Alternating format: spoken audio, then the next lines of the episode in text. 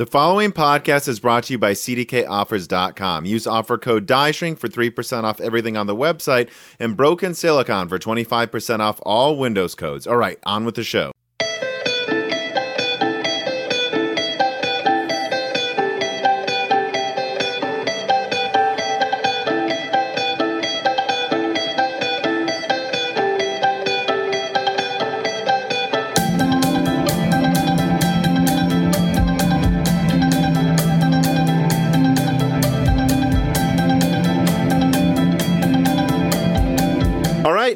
Welcome to Broken Silicon, a gaming hardware podcast. Uh, today, I am joined by a guest I'm pretty excited about, although I don't think it's our typical fare, but it's certainly someone who's written a lot about things that run on gaming hardware. Uh, I'll let him introduce himself.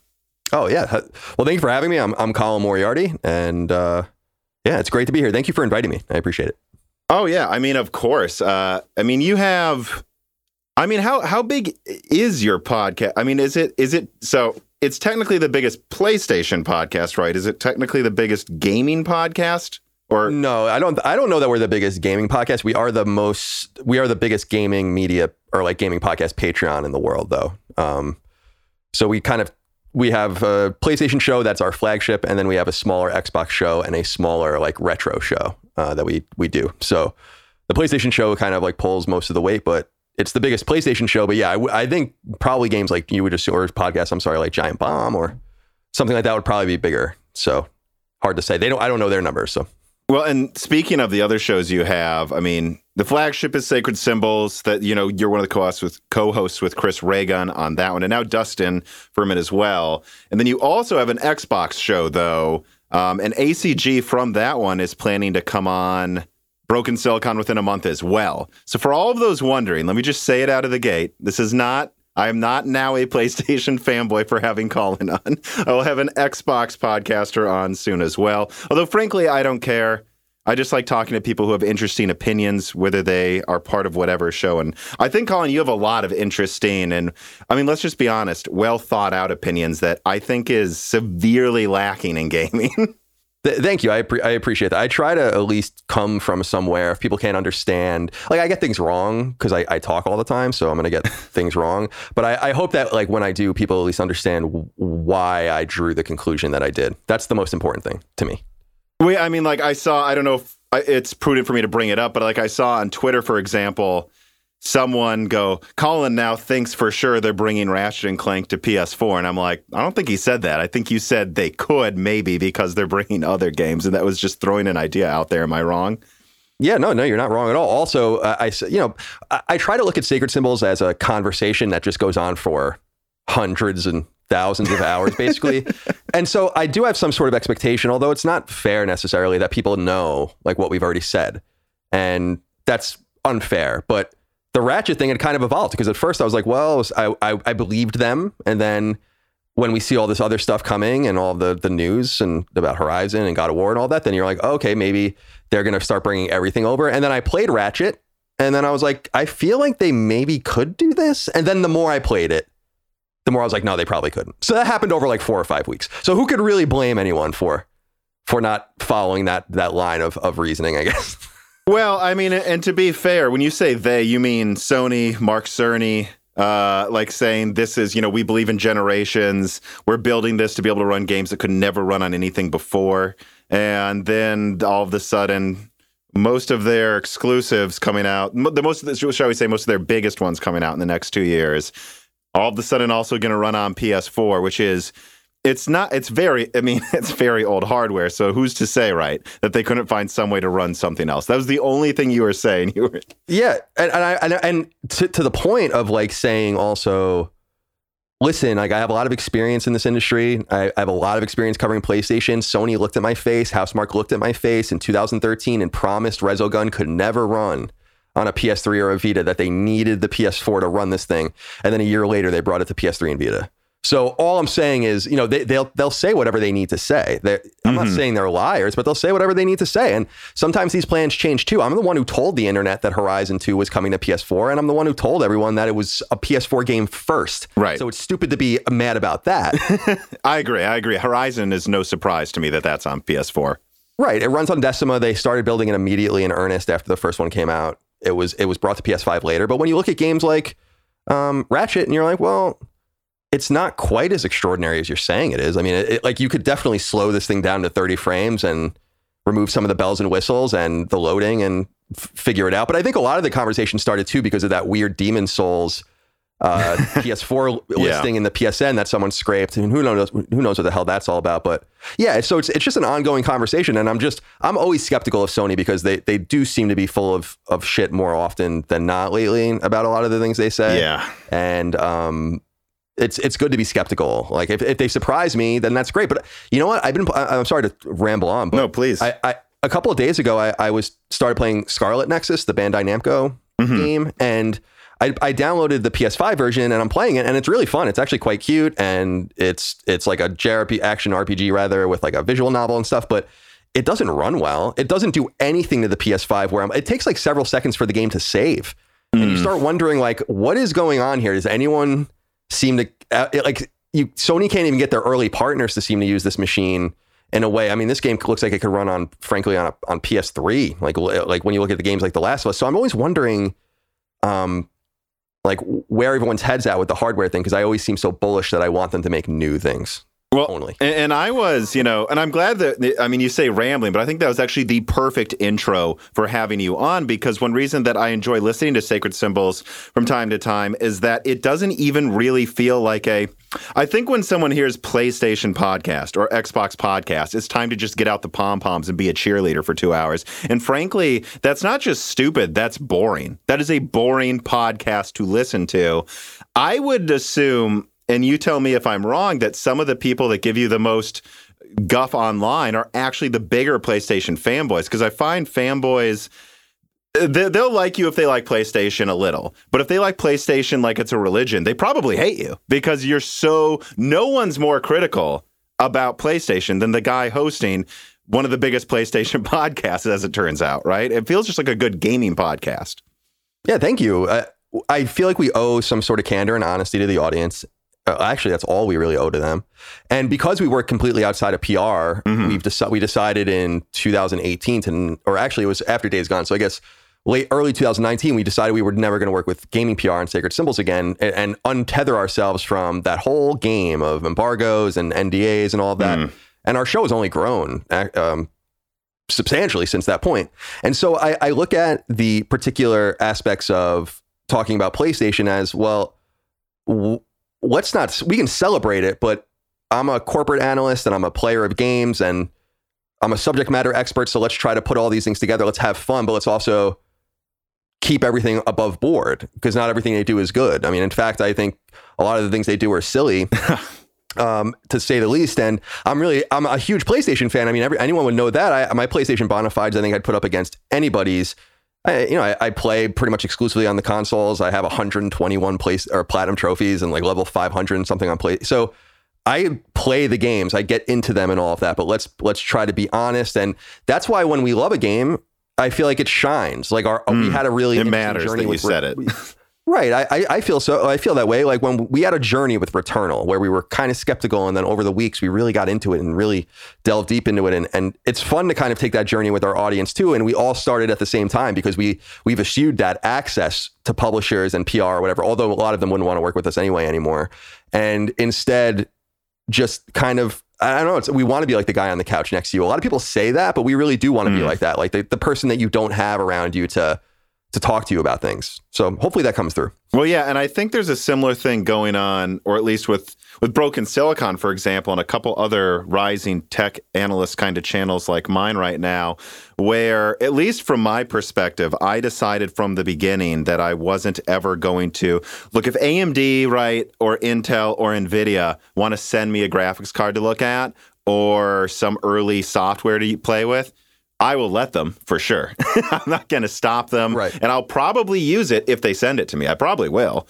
Um, but I'm never going to at all hold back any opinions on what, eh, what I think of the hardware, and I'm gonna say exactly what I think. And so it's funny how. I've never been sent anything though, because from the beginning I was taken as being very critical, and it like goes through these periods of like, oh, now he's an Nvidia fanboy, now he's an AMD fanboy, now he's an Intel fanboy. It's just like, no, this month I think AMD's being stupid. It's not that I just Yeah. switched sides or something ridiculous. Exactly. No, it's, it's exactly right. And it's we always, we deal with that. I mean, when I was back at IGN, we used to deal with that too, with the idea of endemic and non-endemic advertising, and meaning like within the industry and outside the industry. And we try to basically, I think the closest we've ever gotten to taking taking quote unquote industry money is we had like a Hulu advertisement on Sacred Symbols like six months ago for M.O.D.O.K. or something like that, like the, it's some random show. So like we don't. I don't want to get involved in that at all. I've been in situations that kind of funny, and certainly IGN paid my salary where we were getting paid by publishers to do things, and I don't want to. I didn't want to really be in that space. Um, and I feel like like to the to the idea of, of being a fanboy, I always take it as a compliment when PlayStation fanboys in quotes are mad at me because, I, I, like I said earlier, I don't mean to be you know too, I don't mean to have too much bravado about it or whatever, but like yeah, the big PlayStation fanboys love PlayStation, yet I have played Mhm. 20 times more PlayStation than them. You know, it's like it's like so I- in, in any way it does I don't really take it very seriously. I just continue to speak from the heart and uh, you know, your channel is rising too because I feel like people look for people like you and people like me and others too that are outside of the cool kids club in some way because it feels even if no one's being bought and sold and I don't really think people are, it's it's uh or at least in a major way, then at least it, it still comes off as as a little more authentic. You're not worried about those relationships. It doesn't play in the back of your mind and all of that. And I think it's more useful to the audience. Well, and I think like an analogous thing to like the tech channels or the the video gaming channels on YouTube that are just like Ubisoft sent me this game. Now I'm going to do a review and say it's awesome. Now they sent me this game. I'm going to do a review and say it's awesome. Like maybe you're not part of that cool kids club that's getting that advertiser money, but at the same time, that club's become so big how many people do we need saying the same things about games or from my perspective what i cover like a motherboard how many people do we need all saying this gigabyte motherboard's good like uh, like you know i, I- mean I, there's just, like if the club get if the cool kid club is really big is it the cool kid club anymore is what i would say. It's a great point because I see it's so funny you say that because I see that over and over again, specifically on Twitch when you see yeah because I don't I don't I'm not on Twitch very often, but when I when you see like a big person like there's like an argument going on online or there's some someone gets dr- drawn to the attention to themselves and then I go to their Twitch channel and they're getting 50 concurrents or whatever. There's nothing wrong with that. That's great, but it's like why I, I feel like it's the same thing that in, infects games journalism where. I think game marketing and PR has hired itself over and over again so that they look at the saturation point of games media and reach as making sure that those people are happy and that's the extent of it. Mm. But it doesn't really have very much power anymore. And we see that over and over again in the game space with games that are character assassinated or whatever the case might be that end up selling so much better than anyone had ever anticipated simply because people from outside that ecosystem are telling them that it's good. So I, I think it's I, I think it's so poignant what you just said. Like if everyone's at the cool kids club, uh, you know, at the t- at the table, then it really is meaningless. It, it's like it's like if if your high school football team has 250 people on it, there's 200. Our- high school team got to like jackets. 100 people for some reason by the way it's like- i don't know how that even happened And it's like so like well, your backup kicker wears a Letterman jacket too. Like how is he any different than the Yeah. you know, the starting tackle or whatever? So it, I'm not no offense to kickers, but so that I, I I think you put it very poignantly. No, but I remember that it was like at a certain point at my high school. I swear, like a fifth of the men. It was a big high school, to be fair, Mm. but I, I think about a fifth of the men were in the football team, and I was like, okay, I don't, Yeah, I don't. I'm faster than you, by the way. Like you over there, I'm pretty sure I run faster than you, so I don't even know that it matters anymore. Yeah, it's all about the culture. I have my letter from so because I played hockey, but Ah, yeah. but it's uh yeah it's it's it is funny to think about. I always think about the football players they were very nice in high school but they when we go to gym class they used to just go watch film like go watch film and we'd have to like go square dance and do like fucking whatever it is they made us do that week. And Jim, the fact that you just like if you like if you have kids and you like because I don't, but if I do it, I tell them like, yeah, they just made us square dance, and there was always like this electronic boogaloo unit for Yeah, I some. don't know. I, I- don't know why they made us take square dancing. i don't know gym. so and, and- and everyone dreaded it no one knew quite when it was coming and you tried to kind of like figure it out from last year or like like it's it's November. It's coming at some point. You're gonna walk into gym class, third period on Tuesday, and they're gonna make you and they're gonna have the little record player out. Why is it always the record player too? It's like at least in my school, it's always like this ancient audio setup. It's ridiculous. Anyway, I don't even know how we got on this conversation. Well, yeah, and when are they going to make you? I don't know if they ever made you do that game where you like you sit on this like four wheel square platform, and then just someone pushes you around, and you like throw balls at each other, and like Oh yeah, it's like a it's like um it's a miracle.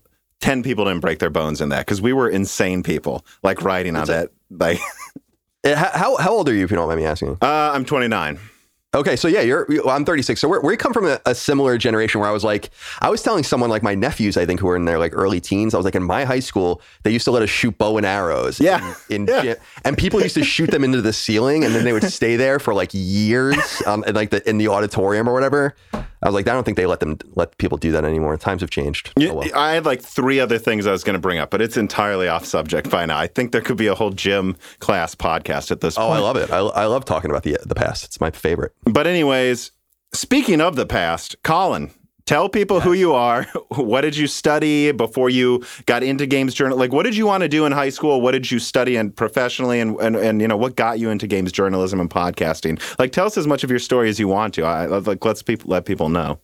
Sure. Yeah, no, I appreciate it. So, um, yeah, I'm Colin Moriarty, and I, I was born in 1984. I'm born and raised on Long Island, New York, and um, started playing games at a very young age. My brother is, Dagan, who I do podcasts with, is uh, 11 years older than me, and he's the oldest in my family. I'm the youngest. We have two sisters in between, and I was just obsessed with games and nerd culture from the very beginning. And my, I, I happen to have been very lucky because my brother was a what we often call on our podcast like a proto nerd. He was going to comic conventions at like the Holiday Inn in like 1988 at Roosevelt Field, like buying random comics from people and and buying you know an, anime on cassette tape, you know, or on, on VHS tape hmm. in Chinatown, and we with no dub or sub, we had no idea what we were even watching. I remember when I was a kid, I was like, well, I have no, we had no idea what we were even watching, you know, at the time, and it was just a really cool and unique thing. And I always tell about talk about getting into role playing games specifically because I used to sneak into my brother's room after my parents went to bed and I'd watch him play,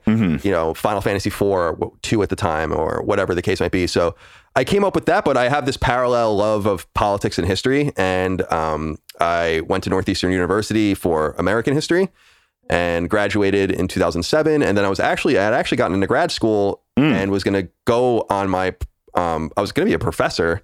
Um, I got an American history, uh, American history program at Northeastern. I was going to be a TA that fall.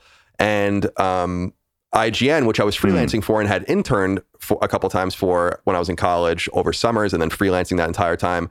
They had a job opening. Um, a guy named Jason Allen, who used to work there, went to Capcom. So they had an opening and they offered me the job. And uh, I immediately said yes. Uh, I left Boston, left grad school, and well, didn't even start grad school. And then that's how I found my way in. So I was an editor at IGN from, I was a freelancer from, for IGN from 2002 to 2007. They found me because I was a GameFAQs writer in high school. I used to write FAQs. And then um, it, from 2007 to 2014, I was associate editor, editor, and then senior editor of IGN. And then uh, 2014, we left. We found Kind of Funny. And then in 2017, I left Kind of Funny and found my current company, which is Last Stand. So that's kind of the. Mm-hmm. Well, it's not very consolidated. Actually, it was quite thorough. But yeah, So re- it really was just almost, I don't know if by chance, right? You already freelancing, probably spending a significant amount of like when you weren't doing what you were you were normally doing in terms of like moving forward with TA work, like all you were doing was probably working on like freelancing for games websites, right? Oh yeah. Oh yeah. I play. Um, in college, I freelanced full time for IGN. Basically, I was a strategy guides writer, and then later wrote reviews and all this other stuff. I did a lot of database work, so I was making quite a bit of money actually. But my whole life was in, invested in that, and I also worked landscaping and snow removal when I was at Northeastern, and then I also took classes. So um, it was a lot, but and it, it, it it's funny because when I was 19, they actually did offer me a job uh, to be the associate editor of IGN GameCube at the time. Oh. Um, this was this was off of my first internship in 2004 when I was about to go to, back to college, and I decided to just go back to college and finish. And I think I made the right choice. Um, but at that moment, I kind of accepted. I'm like, I don't think it's going to happen for me again. Like everyone kind of gets their chance. And so I was really happy to just be like, I'm a freelancer. I love video games. I really love American history. I intern at the at the Massachusetts Historical Society. I do this, that, and the other thing. And then out of nowhere, like a meteor, just fell into my lap. Like where and it was through years of hard work. Obviously, it's as far as I know, the only job IGN's ever had in the editorial staff where they never even went public with it, which is a great honor for me. And it came, I think, at a time when I was least expecting it. I, j- I think sometimes those things just happen. I was just, uh, I, I was very content with my life at that time. In fact, I was living like at my friend Pablo's apartment in Boston. He had like Hmm. this staircase that went upstairs. I was paying $150 to literally have a cot underneath the staircase, almost like Harry Potter style. And I would just like, I was just smoking weed all the time. And I mean, it's not, nothing's really changed there, I guess, but like just, you know, and, and reading and playing games and hanging out with my, my friends. And it was a great time. And then it just, it just happened. So it was really awesome. And looking back on it, I just can't believe that it happened. But once they, once they opened the door for me, I kicked it down, you know, ninja style. Yeah, which you are a ninja, you know. So, Thank you. I, I try. Yeah. but um, yeah, it is. It's funny too because like when I I went to college for mechanical engineering, and when I Where did you go? uh, Michigan Tech, so in the UP Oh, cool. above Wisconsin, uh, walking to class. Actually, I actually have.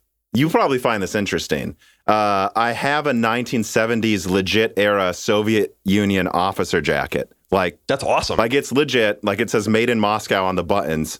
Um, and it was like my Oh my my mom wanted to get me a coat for Christmas when I was in college.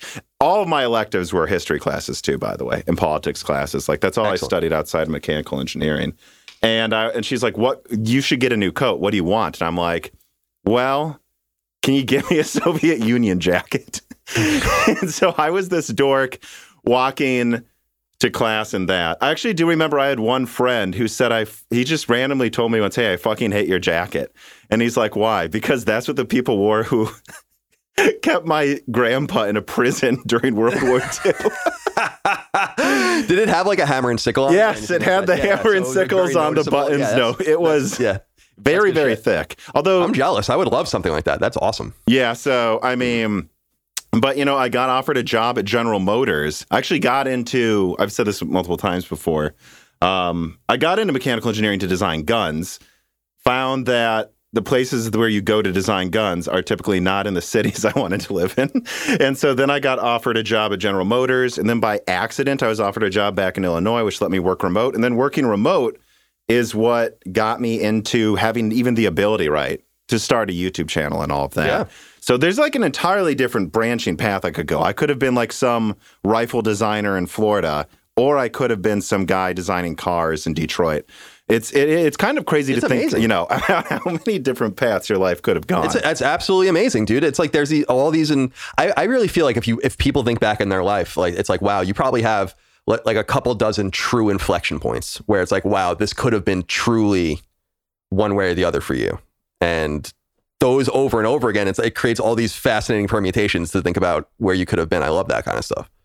Yeah. So bringing it back to IGN, I mean, I mean, you've kind of been out of the more mainstream games journalist track for a bit now, it seems.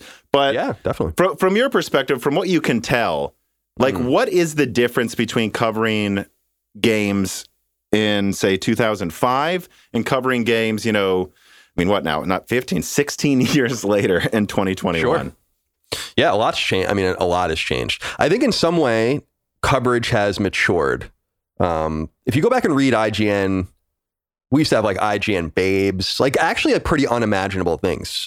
Not nothing, nothing bad. I mean, I, I don't think it's anything bad, Right. but it's it's it's just weird. It's like wow, we had a we used to send like a, a photographer to E3 and just to take pictures of hot booth babes and stuff, and that was like some of our biggest content at E3. So Yeah. I feel like in some way it's cool that we've gotten rid of that and we've gone towards them. Although there's a place for that, sure, but we've gone to uh or we had gone to a more um respected byline driven sort of journalism. I mean, one of the important w- sorry, wouldn't you say though then right like as and I, I remember seeing that type of stuff and being like all right i mean isn't it hard to take like this deep dive on naughty dog's history seriously if right, Right. next to it is just here's these women in bikinis Yeah, this was the this was the. I mean, it, it's funny you say that. That those were the exact examples. I mean, not so much the history of Naughty Dog because it was before that, but yeah, it's hard. It, it it was a total dissonance between the content, also about who is welcome necessarily. It's not to say that a woman would see Mhm. that and be like aghast. It's just to say that like when you think about Maxim.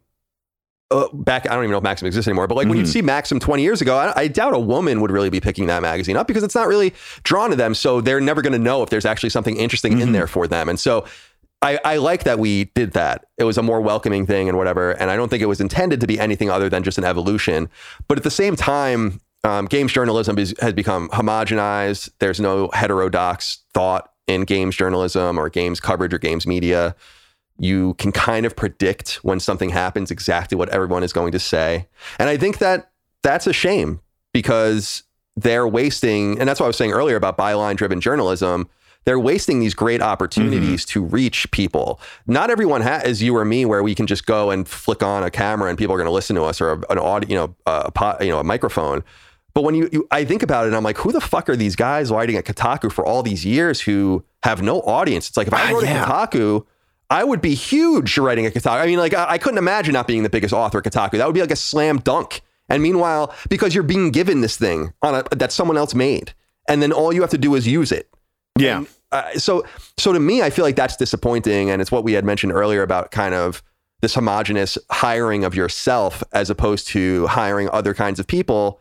And so it's just a repetitive echo chamber, which is exactly why places like yours and mine and others resonate even if we agree or disagree on certain issues with those prevailing wisdom or that prevailing wisdom in, in mainstream games media, I still feel like they're they're clearly hemorrhaging. It's a game of musical chairs that is quickly eroding mm. the ability to sit in anything safely. And that's not because gaming is getting sh- smaller. No, it's because it's because their coverage sucks, and it needs to be said their coverage sucks with access and friendships and marketing. There are 200 people that work at IGN I, I at Last Stand Media, we have one full time employee other than me and a bunch of hosts mm-hmm. that do things for us. How come my podcast does better than Podcast Beyond? That's crazy. Yeah. Because if my if I had the reach of IGN, my pod, there would be no chance that any. And so that to me really is is so discouraging. It's not about talent. It's not about any of that anymore. It's just about safety. Does that make sense? Yeah. And well, I, I just thought of something though. Like, how much of this homogenization of opinion and kind of just filtering only the people that are like you into a job is, I don't know, like not unique to journalism and not and just somewhat inevitably happening to everything. So, like I said, I wanted to get into designing guns. It's not because right. I'm some like ultra conservative, quite the opposite. And and one of the things I figured out is some of these companies, not all of them, some gun companies are very international. They don't, they don't care who's shooting who, but like some of these companies, like you're basically expected to be on the right and right. you know live in the country to work on because they assume that's what you want. It's like no, I want to live kind of downtown and then go make assault rifles. That's what I wanted right. to do, but that doesn't exist for me. And I was never probably going to be allowed into those companies like that, you know, which I'm that's, I'm a weird a person, shame. but it filters out other opinions that could have been there and outside ideas. Yeah, I totally agree. And that's and that does suck. I mean, we don't have at our company, we don't have a political litmus test. So my co-host Chris Raygun, who you know on Sacred Symbols is quite far to the left, like a Bernie left wing person. I'm consider myself a moderate moderate conservative person, but it doesn't really matter.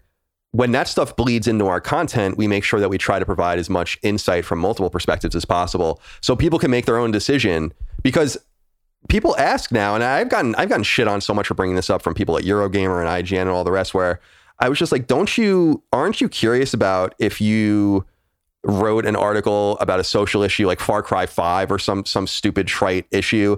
Just from the other perspective wouldn't it be interesting if that popped up on everyone's news feed? Yeah. That read your site? Like and wouldn't that be interesting if you could have a countervailing uh, uh, op-ed and then maybe a conversation about it? And it doesn't have to be so dire and so serious and so traumatic and so victimizing and whatever the case might be out there. It's just to me I, am troubled by that. And so I, your experience is very similar to the experience I felt as well. I was always an outsider where I was, but mm. I didn't want to be. No, you know, like, no, I, am not trying to be.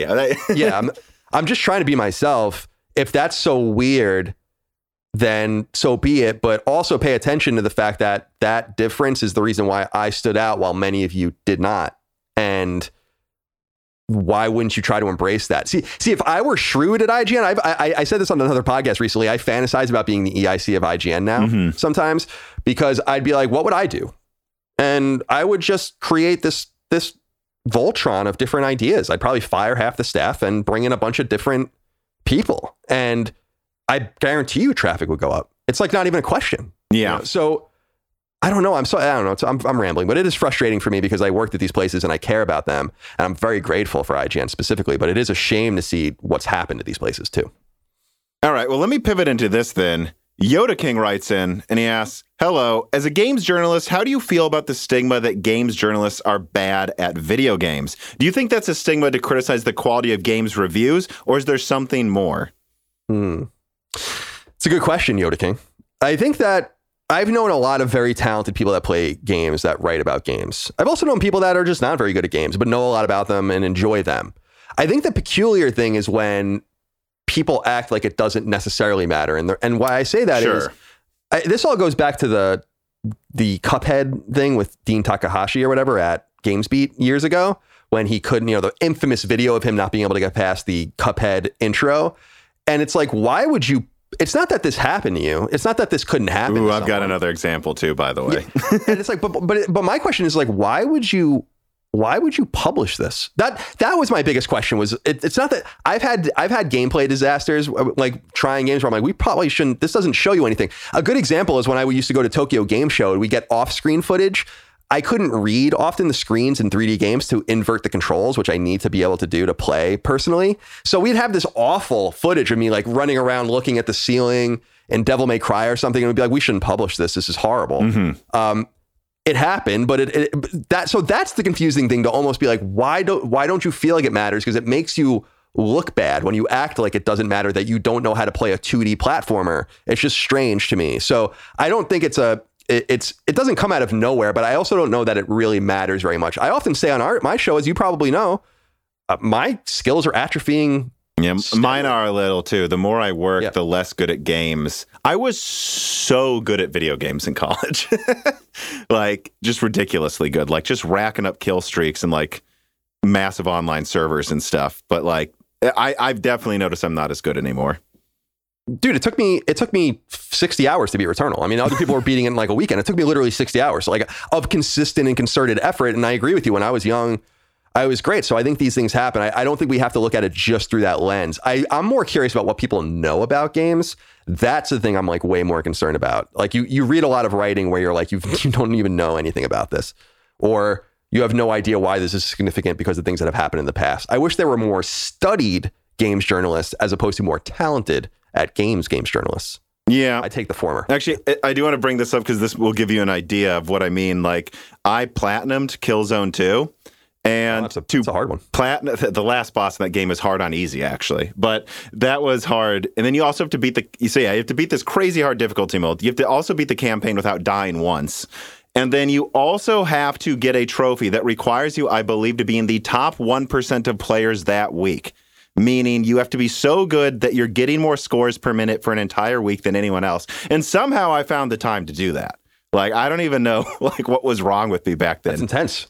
like I actually kind of stopped trying to get achievements after that. I was like, I'm, I've proved I can do this.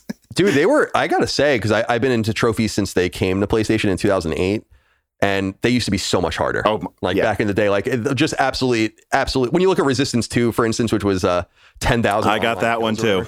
That's a, I tried to do it just too late. Like I was just like, I can't grind this out so slowly. You know, um, Just So, you, yeah, you it- a you need an elephant one bite at a time. Before school, I would play for ten minutes, one team deathmatch or two before I went to school every day for over a year. that's what Yeah, my plan That's was. that's exactly the way I was it. a psychopath. Like, why did I do that? Like, but I I, cared so much. Uh, like I actually mapped out how I would solve this problem. But um, yeah, I mean, going back to journalists, I think the thing about games journalists being good at games is at first I get the idea or or the knee jerk reaction to go, why does it matter? Not everyone's good at games. This is my opinion. My opinion matters just as much as someone that's good at games. But I also think what you were touching on is like, if it doesn't matter how good you are at the game, what could matter more? Like that'd be like someone not knowing how to play football that's just going to start writing about football. As like that Right, doesn't exactly. make any sense. And so I'm starting to lean more towards the no, not everyone has to be able to do every job. I expect you to be good at games if you're going to play this game. Like at least abo- uh, at average level. I mean, come on. Yeah, like some sort of competency is, I think, important because it, it reminds me, like, I don't drive. I have a real fear of driving cars. I don't drive them. And I could know everything about, I don't know anything about cars, but I could like study and know, like, this is how the engine works and was put together. And this is the, mo- the, mo- the specific model and just know every intricacy. But when you put me in the driver's seat, I'm going to be like, I don't know how to drive this thing. So it, it doesn't really matter. Like at the end of the day, anything I know doesn't really matter because I cannot interface with the car the way the car is meant to be interfaced with. That is relevant. And unless your thesis is that the game is really hard, and I've written a review or two from that perspective on IGN, where I was like, this game is fucking ridiculous how hard it is. And that is the thesis. Yeah. Unless that is your thesis, you really need to be able to be better at these things and j- stop giving people low hanging fruit. That's the, the curious thing. It's like, it goes back to what I was saying about that Cuphead video. It's not that that happened, it's why you published it. Yeah. You really have to ask yourself that. So, Well, and this kind of then dovetails into something that a lot of my listeners are starting to notice more and more and more, and that's the criticism that a lot of tech, you know, people who benchmark graphics cards and processors, all of that, some of them are more turning into influencers than they are actually reviewing the hardware. And there's, I won't name the channel because I just, I'm so over people arguing, but like, there's one channel where he like tried to prove like rendering times, you know, between like an AMD and an NVIDIA graphics card. And it turned out he didn't even install the right driver. And that's why he got the same results on everything. like he, he wasn't even, u- that's what it was. He wasn't even using the GPU. He was using the processor. He didn't even tell it to use the right component. And then he's just like, oh, whatever. What does it matter? It's like you've got 2 million subscribers. Nothing could have mattered more if you're going to put out this video and to at least that there wasn't a red flag to you that this $1,000 component was performing the same as this $200 one. Like, it, Yeah. it, come on. yeah, it's, it, it, it bends incredulity. And, and, and, and by the way, it reminds me, I'm not into the tech world too much, but it reminds me of that video. I think it was from The Verge some years ago Oh, when that God. kid was putting together the, the, apex of it. Yeah. yeah, I mean, because even then I was like, because I watched that and I, I felt bad for him, but even some of the stuff I was looking at, I'm like, I don't know, like I don't know anything. And some of this stuff was like, I don't know if this is true, like the bracelet thing and all of that other stuff. I'm like, this doesn't even make any sense. But when he was like wearing that the anti-static bracelet wrong and stuff, so I- so these things Yeah. happen, and Dude, he did everything wrong. By the way, let me. He put in the RAM wrong. He put in. He was. He got the specs of what he was building wrong. He booted it up wrong. He tested the game wrong. I'm just like. I'm just. Just so you know, it was top to bottom. Like it was. Um, I didn't even watch until a year after it came out, and I was like, oh wow, now I know why everyone still shares this. it took me a while to get through it because I was so uh, like I, I- like you know watching people's um, commentary over it that I actually know what they're talking about, and it's a similar thing where uh, I, I had mentioned earlier, just knowing what knowing your history, knowing how things work, having so when you put a controller in my hand, like I know how the game, I know I know what to do. Just give me the controller. Uh, Like I don't need. It's when I used to do preview events and stuff at IGN. It's like can you just and people would be over your fucking shoulder. And, and I'd be like, just go away. Like, I know how to play video games. You know, I, I know you're trying to get notes for your QA team and shit, but just go do it in the corner. Um, and w- the biggest question about these things, like what you were saying with the, the guy with 2 million subscribers on my side, and I'm not trying to be mean and I'm not going to say who it is either, but there's a guy who, ma- who, who does a, an Xbox podcast who hosted Xbox's E3 show. Yeah. Let me repeat that. A person who does a weekly Xbox podcast was paid by Microsoft to host their E3 conference. Now, you can say that that doesn't matter and he could say whatever he wants, but that's nonsense, of course. And if you want, you know, this is, I don't want to pick on this person, but this is a person who is like, it seems to be more important for them to be cool in the industry and be well connected in the industry than to have an audience that is, that you're being candid and honest with. I don't want Microsoft's money. Mm-hmm. I don't want Sony's money. So when I when I brought this up on another show, someone was like, "You would host State of Play," and I'm like, first of all, Sony would never in a million years ask me to host State of Play. Second of all, no, I wouldn't. No, I wouldn't. I've talked about deals I've turned down a million times. I turned down a twenty five thousand dollar deal, and I've talked about it at in 2015 for kind of funny when um, Firaxis wanted me to go to Maryland to do a five minute video on Civilization Six. Yeah. You know? And we were like, no, I'm not doing it. And then Greg ended up going because we needed the money for the company, but I didn't want part, any part of that. So it's just, it's not only that these people exist and, and everything, but it's like, why are they getting opportunity after opportunity to not know anything, to have, to show the wrong things are, are important to them, to not really cater to their audience in such a way? It's just very confusing. So with that kid, with the, with the, the it wasn't that that PC was built wrong. It's that that guy kept his job. Yeah. Because that would, if I were at The Verge, I'd be like, "What the fuck?" it's very similar. to If the you Filip can't Miucin do this, that that's literally your job. Like, why do we have you? Like, not to be mean, but Well, I, I, like. I think I'm going to do an interview. Uh, Do you remember? Do you know the name Filip Miucin by chance at all? I don't he think was the guy so. That he was the guy at IGN. It's F I L I P Miucin. He was the guy at IGN a couple of years ago that was like caught for plagiarizing everyone or whatever. oh, I know who you're and- talking about now. Yeah.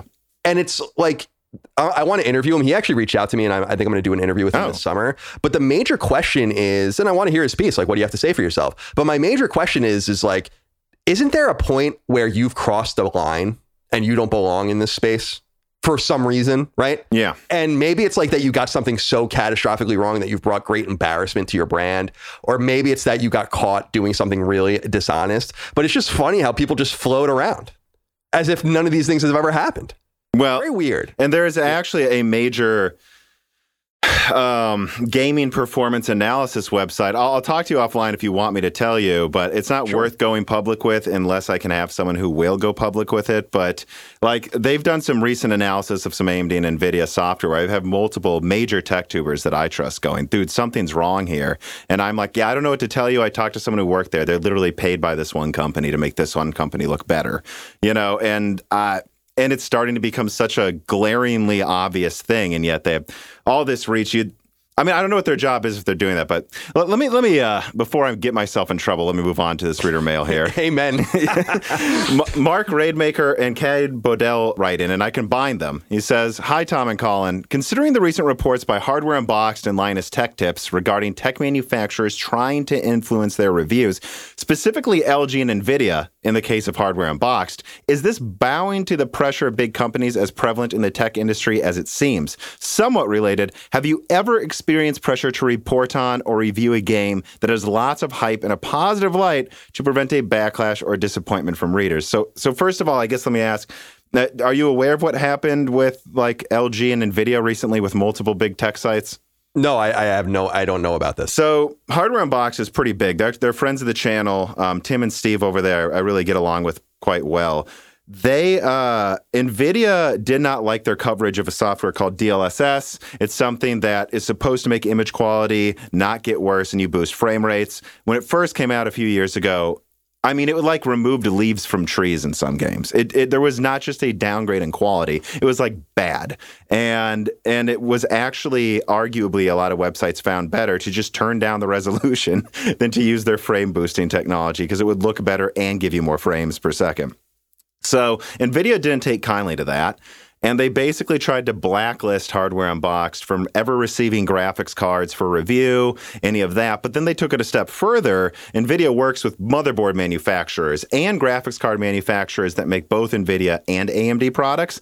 And they said if any of you send Hardware Unboxed something, you're not getting, we're, we're going to like not, we're, we're going to make things hard for you in the supply chain. And they Wow. and they've done this to multiple companies, by the way. Linus Tech Tips, who I'm, you've probably heard of because they're just so insanely huge. Um, they're like 15 million subscribers now. Like he called Nvidia and said, if you do this to them, we won't cover your products. And so that's Flipping the script. Yep. A it- bit. like it, it took the power away from them. LG tried to make Hardware Unboxed do that with a monitor review as well. I guess the CEO put out a statement apologizing. like, so some of these big channels are starting to realize they have power, that they don't need to let these companies push them around. But just so you know, that's what's, I I think it's much more prevalent, actually, most likely in the tech review space than it is in the gaming review space. But but this is where I throw it back to you. Have have you ever seen some of this pressure before? And have you ever experienced it with relating to reviewing games or any of these companies? No, I I can honestly say that when I was a critic, I never experienced that pressure, mostly because that pressure happens. It's just that there are many layers um, where that reverberation doesn't really reach you.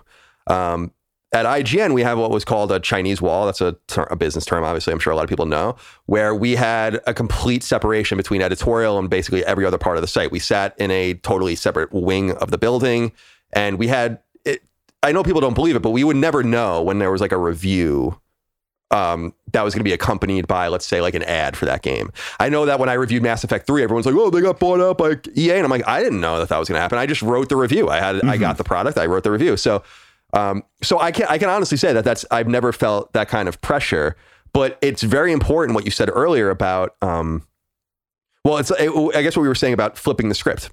Yeah. I feel like some people feel like they need access in order to get an audience. Mhm. And maybe that's true. Maybe like you do need to attract people by saying like I got Scarlet Nexus early, so I'm at the review embargo and everyone's interested now. But I still feel like it's like fruit off the forbidden tree for this very reason. Because when uh, when you get games from people and you get games from publishers and sign NDAs and all of that, then you are playing some sort of game with them to get some sort of access. Yeah. You might hate a game, but they're going to, I mean, I could tell you some things that have happened to me behind the scenes. When I uh, reviewed Infamous, um, Infamous 2's DLC, Festival of Blood. Yeah. Sucker Punch and Sony claim that I couldn't have possibly beaten the game in 90 minutes. When I, which is I would say that's a quick playtime, but I remember beating it in one night. So it's yeah. And well, what was ironic is that what we sent them back was a screenshot of two trophies. The first trophy you get in the game, time stamped, and then the trophy you get for beating it exactly 90 minutes after time stamped. And like little things like that where you push back. But the biggest thing that happened to me, and I did a whole video on it a couple years ago, uh, Konami, specifically Mercury Steam, the guys that are making the new Metroid game, they fucking hate me. And because it was because I reviewed this 3DS Castlevania game they did, so that when I went to see them in Germany at Gamescom, they refused to see me at all. Um, they refused to send us builds and all this. So that's about the most pushback we've ever gotten. But from that perspective, we were like, well, just buy Konami's games. And by the way, Konami has that was during an era of completely waning power. It's actually almost comical to think that they could even done this to IGN and been like, "Well, you can't get Konami games." yeah. And I remember we were really worried at the time because Metal Gear Solid Five yeah. was coming out, but even then we wouldn't capitulate. So I actually want to give them give maybe some of these websites a little more credit than some people give them because I think it's a little more above board than you might think. But a lot of things happen, I think, where uh, on the YouTube and yes. Twitch side, I feel like people either have to choose to be in the circle in the circle or outside of the circle. Mm-hmm. And I think it's much better to be outside, be your own man or woman and buy your own stuff and then people can really trust you and like you said, kind of like oh, I'll give you an example from my world. Sony would have had the most power Sony would have ever had on me recently was when PS5 came out. Mm. But I just went online and bought 3 myself. I didn't need them at all. I didn't need their early week access or whatever. I don't need them for games. And they're never going to have more power over me than what they did in November of 2020 in the next seven or eight years. Mm-hmm. So if I could resist that, then certainly I can resist over and over again ever working with them at all. And I think that's what the audience expects. And it allows you to dodge these sorts of shady dealings, right? Well, yeah, and um, there's been some times where like some of these graphics card manufacturers have kind of reached out to me because I actually, um, I don't know how familiar you are with my channel. I actually do a ton of leaking of information years before stuff comes out, so that already puts me on the shit list basically. But like, I had like one say, "Hey, can you pull this?" And then I was like, "Well, I'm not under NDA." And like, then it became clear they might send me a graphics card if I stopped talking about this certain thing, and it was just like, how many times do I need to make the decision though? Once I decide to do it once, I've made the decision. And I just don't I don't think it's a big deal to get like like for instance this right here you might be interested in seeing this. So this is a $1200 graphics card. it's it's absurd. I actually don't know that I'm going to give it a good review by the way for everyone listening. But I mean, imagine like they want good reviews for something that expensive. And you know what? I won't have a review on review day, but that means I can just get it a month late, like I have from someone who helps me out. And then I can take a few a week or so to really sit with it. I'm not rushing the review out the door. And I can say, you know what? After using this for two weeks, did it really change my gaming experience? And I think that when I look at the views for my reviews, they seem to outperform a lot of channels that get graphics cards on review day. Certainly not the ones I've already mentioned that are hilariously bigger than me, but like some of the ones that are around the same size, because like, what is the point in seeing the same bar graphs from 10 people that say the same thing? It'd be better. I'll just, I'll be last and it'll be a different right. take. Right. And I, I think that's really a positive thing for you and for your content as well, because this kind of coverage works better in the way normal people consume mm-hmm. video games or consume hardware. I mean, like, I can't imagine that everyone in computing, I know that things are very rare and, and tight right now in the in the supply chain and expensive. I get that, but I'm just speaking from a general a general point of view. A computer enthusiast has a normal job, like a PC gaming enthusiast. They have a normal job. They have a family. They have other things to attend to. This new graphics card comes out. Maybe they won't even get to even reading about it for a few months, and it's yeah. much more valuable at that point to see like, well, this person bought it afterwards. They sat with it, as opposed to things that are all dated like the same timestamp because they all published at the embargo.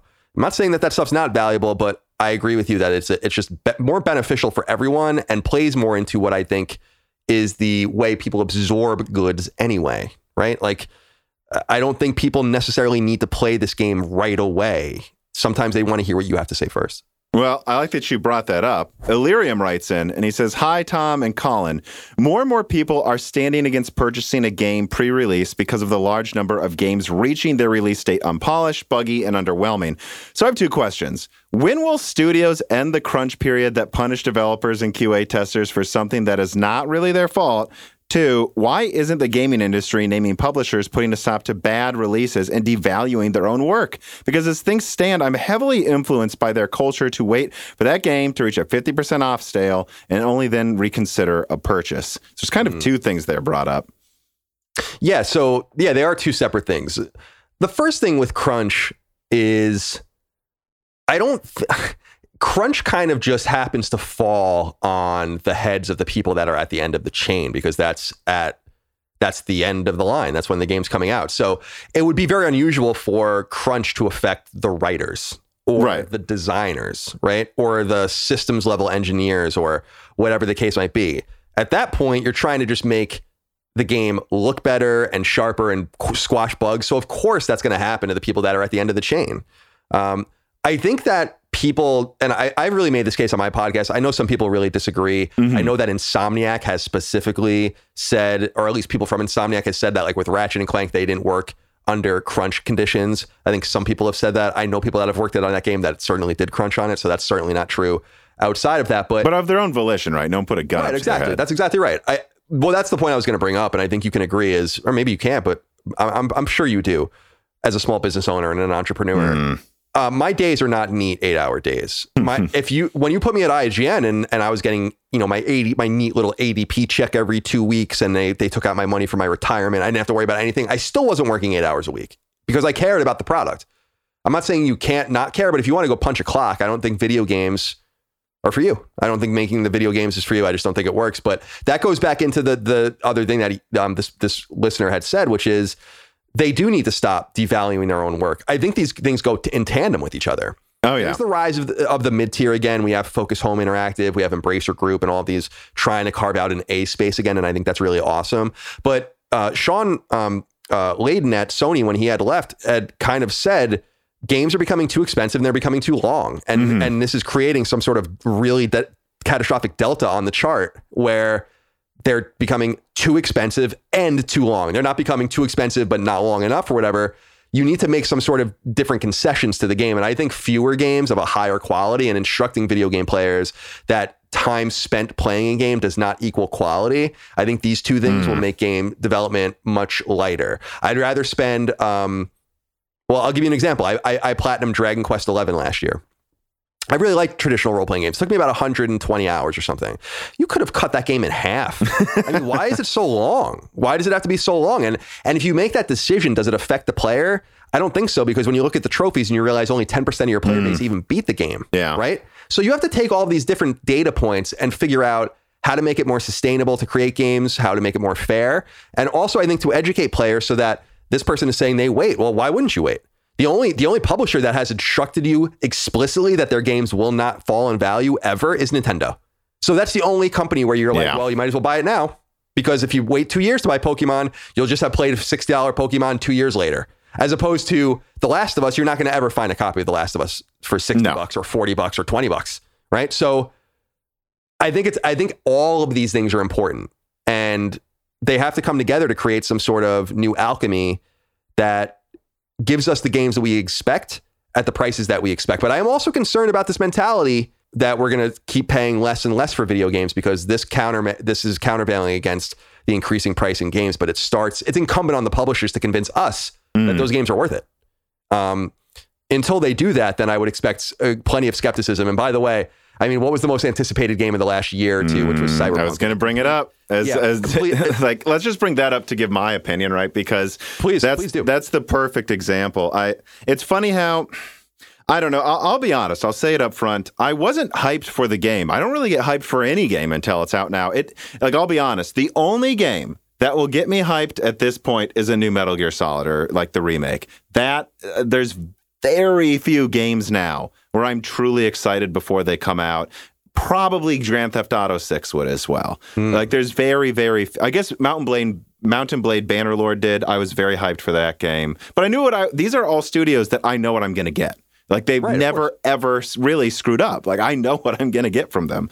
Like when when's the Rockstar's track record is absurd. Um, so that's why every other game doesn't matter how big it is, what game they have made in the past. I mean, you can make something like Spyro and Resistance, and then you can also go make. I mean, what was it? What was it called? Fuse? I don't even remember what that game Oh was. yeah, Fuse. Yeah, Fuse. They made that with EA. It was originally called Overstrike. Right. Which you may remember. Right. So it's like there's you never know for sure. Um, and when it came to Cyberpunk, I was like, it looks like a bigger Deus Ex to me. If it's good, I'll get it.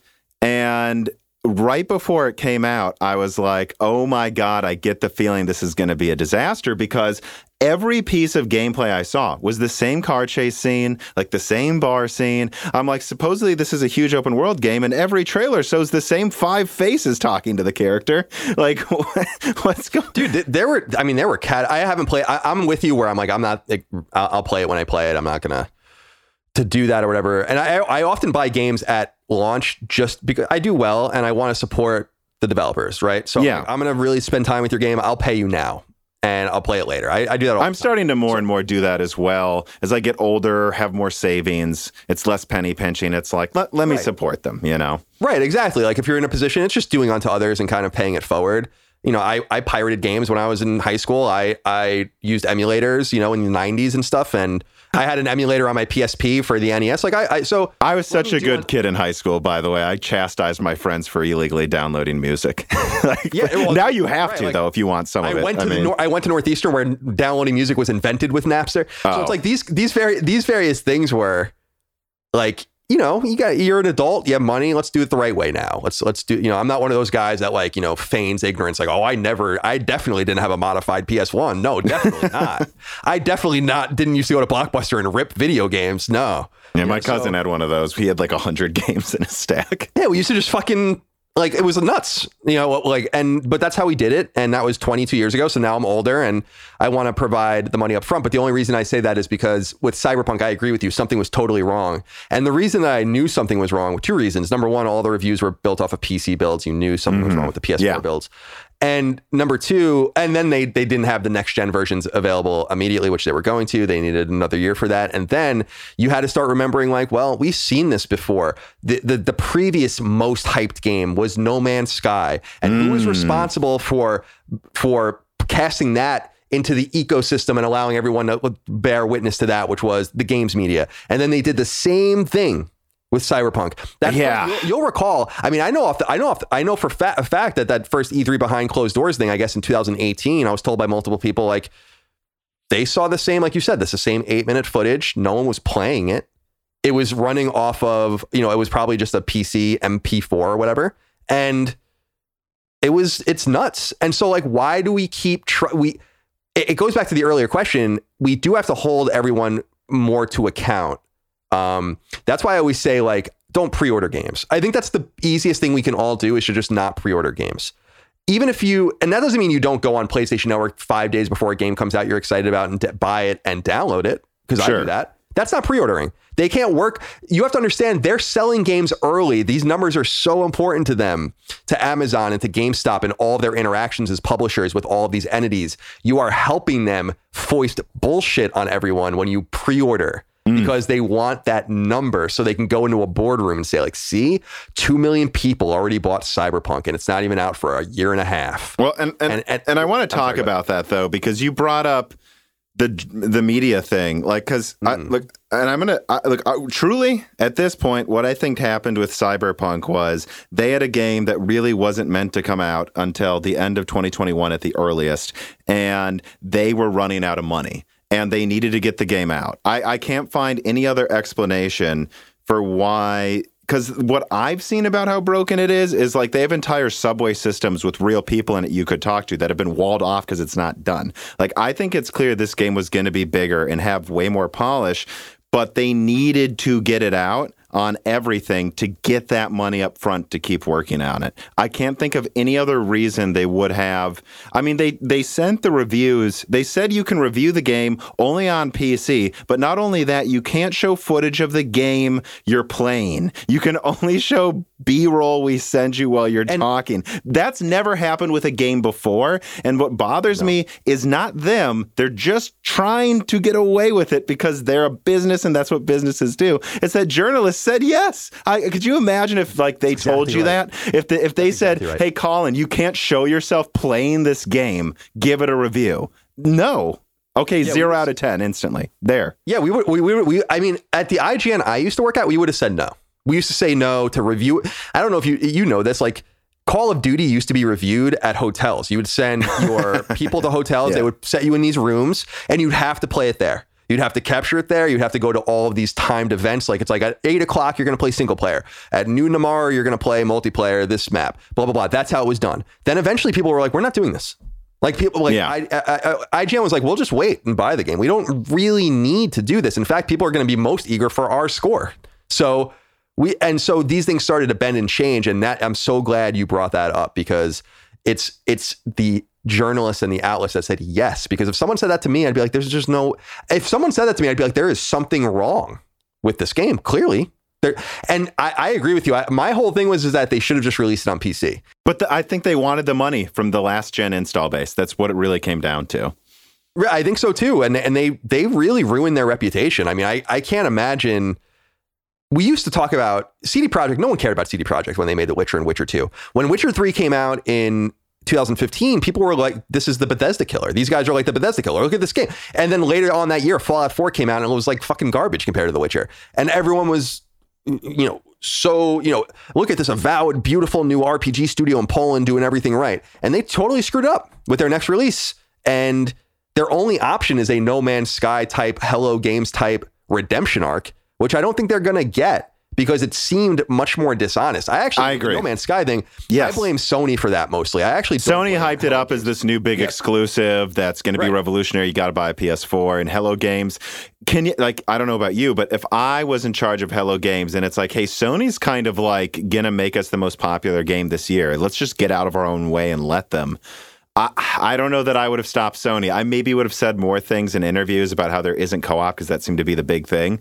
But I, I, you know, it's not like Hello Games was lying so much as just maybe lying by omission a little for their own benefit. Right.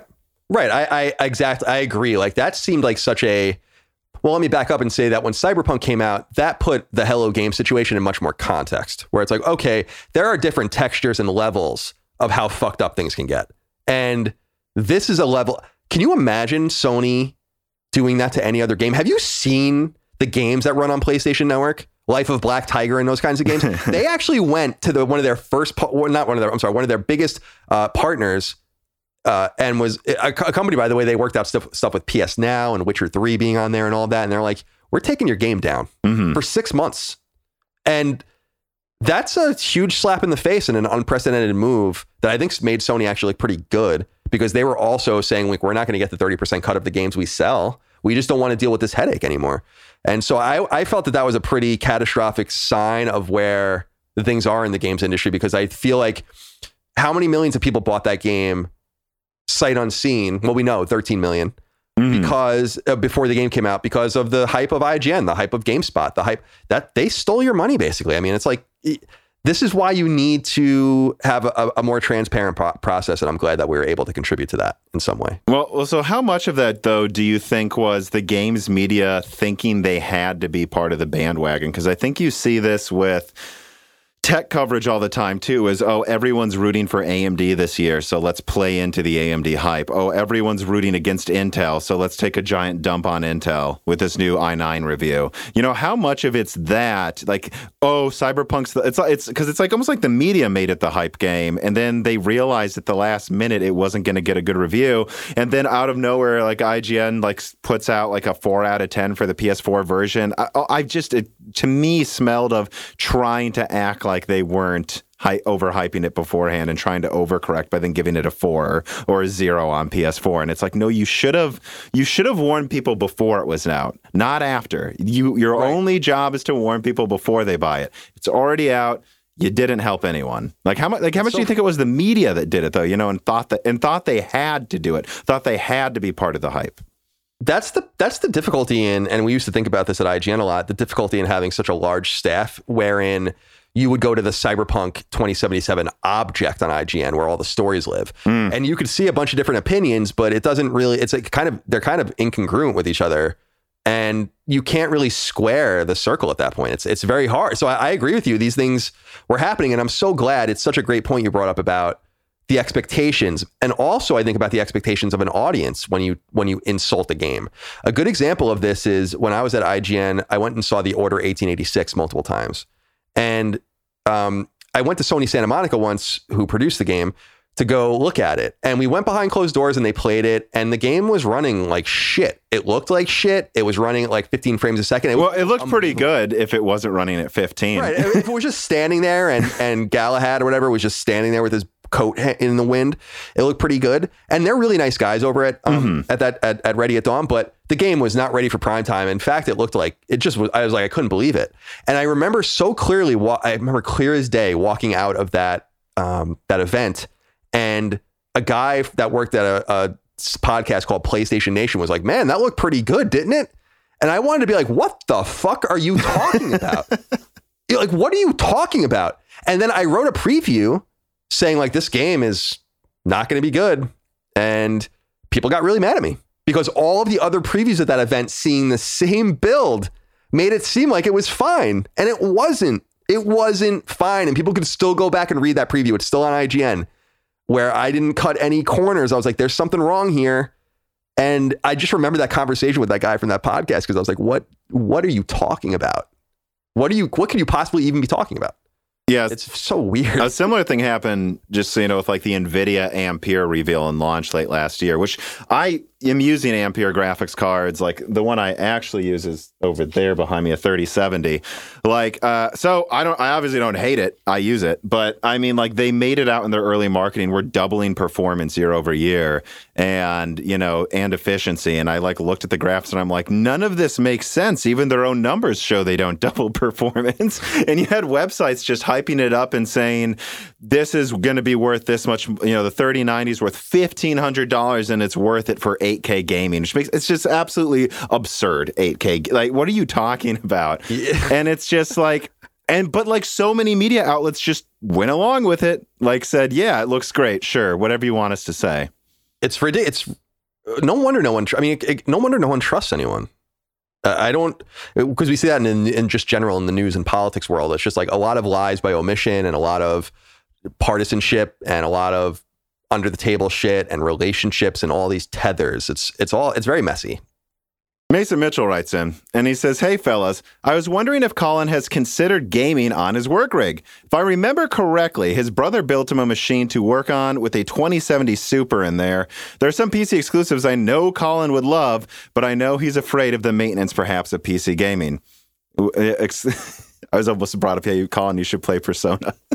yeah, I was gonna say, oh man, yeah. I have, so I play very rarely. Do I play PC games? I mean, I'm really into Civilization, and so that was like the sure. thing that used to just draw me to PlayStation. But that came to PS4, so that was kind of solved. Actually, my Dustin, my executive producer, built me the computer. My brother wouldn't have any idea and yeah, I have a GeForce RTX 2070. I think. Yeah, I think that's what I remember you saying. Or yeah, I think it's 2070. I don't know. But but I don't really know. I, it, it's ridiculous. I mean, it's way too powerful for what I do on it. I, I basically just use Premiere and Illustrator and stuff on it. And um, but yeah, PC gaming is just not for me. It's not even so much the upkeep. It's that I'm really intent on being an expert on the platform that I cover. And that requires time. I just can't manufacture more time. So every hour that comes away from me, like every hour that I play video games that's not being played on PS4, that's not on PS5, that's not on VR, is an hour less that I can give insight on those particular products. It's not to say that I don't ever do that. When Halo comes out this fall, I'll probably play it. Um, Mario Golf just came out, totally playing that. But generally speaking, I, I just I stay away from PC gaming not for the for any other reason than I just feel like it's an opportunity cost. That's it. It's the same reason why I stay away from the Xbox. My girlfriend, who lives with me, it plays only on Xbox and Switch. The so enemy's living so, in the house. Right, exactly. She's in the building. The um, the killer's in the house. So yeah, that's so yeah. I'm sorry because I know you have such an audience that loves that kind of stuff. It's just we. I used to make fun of PC gaming, like oh PC gaming. It's really not that complicated. It's just um, I'm. We were talking beforehand. I'm also not a very technical person, so I need consoles are made for people like me where i'm like i don't know i have no idea what the fuck you're talking you know so just give me the disc or i'll just go on the playstation network and it'll just work And, I, and except if it's cyberpunk, and then it won't. Then, then it definitely won't work. I mean, so well, but yeah, and I, I don't know how much you've seen about that. Like, I will have on like server engineers and you know like people that help design the Xbox or know people who worked on the Xbox Series X chip. Like, I mean, like really technical stuff about you know like I'm sure you've heard. I'm sure you've heard ad nauseum last year when the consoles were launching, teraflops and all of that stuff. Oh yeah, the flops. Yeah. but so You know, no matter what platform I use for a main benchmarking station, one thing that I always know will be true is that a long term sponsor of mine, CDK Offers, will most likely be providing the keys. CDKOffers.com is a keys website with legitimate keys that supplies PlayStation, Xbox, and Windows software keys at a reasonable price for what you're paying for. Nobody wants to overpay for anything, including over $100 for Windows.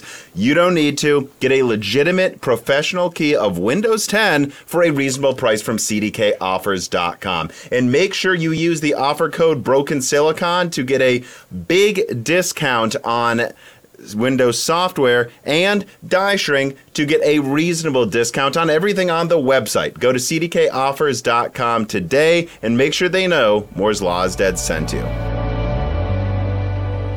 how how do you see PC gaming? How did you see it when you started at IGN to now? Like what what is your perception? What was your perception of hardcore PC gamers and because I am always curious because there, there seems to be this like dichotomy of games coverage. Either you're a PC gamer and then you just seem to hype up the newest tech and graphics and not talk about the games. And then there's these I mean, goddamn Luddites who are reviewing games at IGN half the time, and they don't even like The Verge. He couldn't even build the PC, and he put that video out. It's like, right? I, I am. You're more on the Luddite side. Not that I'm trying oh, to insult you. no, totally. That's a word I use all the time. I, I totally because it's it's the perfect word too. Because it's not that I don't even know about technology. It's like it's not even that important to me, right? So it's but how do you see I, PC gaming? Like, how do you think about the fact yeah. that there is seemingly this just polarization and knowledge? You know.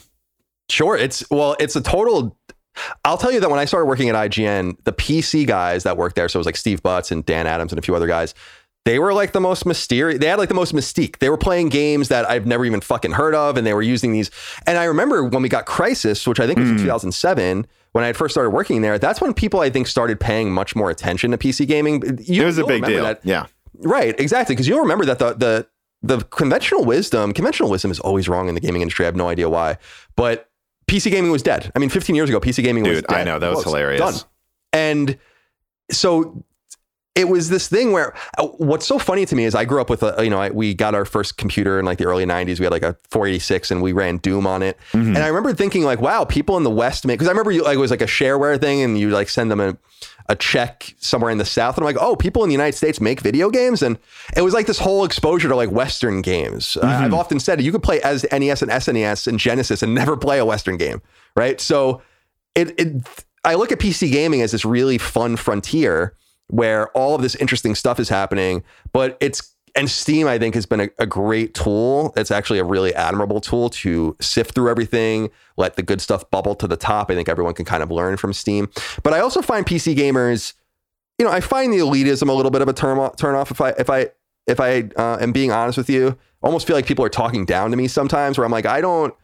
Um, I'm just not into the tech. It's, it's fine. It doesn't like hurt my feelings. I, I try to have a, an umbrella here. This is a gaming hardware podcast. A lot of people were surprised when I talked about PlayStation and Xbox a ton last year. And I'm like, dude, new consoles only launch every five to seven years. This is a big deal. We need to cover this. This is gaming hardware. So I try to cater to anyone who wants to know about the tech behind Pixels, right? Anyone, right? At my so, but but what I'm saying is in the Discord here, which we have, there's a Moore's Laws at Discord Uh, yeah, like there there is there there's the talking down to the console, you know, plebs, if you will, which right. I try I to avoid. I know, I'm, I know I'm a pleb. I know I'm a pleb and a and a simpleton, right? Like I get it, but that's what makes games work. I mean, like no offense, but there would be no gaming industry if it was just PC games. It would be a very. Oh, you just angered so many people by saying it's true, that. though, right? Like, it, it, like the gaming industry would be very different. It would be totally top heavy, and there would be no real mainstream resonance outside of the games that people recommend each other.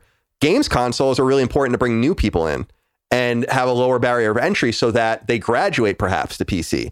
And that's the thing I always was always concerning to me about kind of the the pleb mentality was you should court these people because they you you kind of have a captive audience with them, right? Like so try to attract them and not talk down to them. But for me, I'm too I'm far too you know stupid about tech. To, you could talk to me about it all day, and I'm gonna be like, I don't I don't know. Like I I couldn't it wasn't until last year that Chris convinced me that I should run games at 60 frames. I know. this is going to make people go, "Who is this guy, Tom Stock?" I do remember that. Yeah. But that's that's the point, right? Is like we And I like insist on 120 frames half the time. Right, which is like undoable on on you know, we'll, maybe we'll get some games in the shooter space soon. Yeah, if Sony ever updates their software to add, I mean, I, we can talk about that later. But but to me, I, I just so I appreciate PC gaming, but I think that PC gaming needs to appreciate that it's the Switch and the PS4 and things like that that really drive gaming as something that then spreads out and allows these top heavy PC games to kind of find even greater audiences.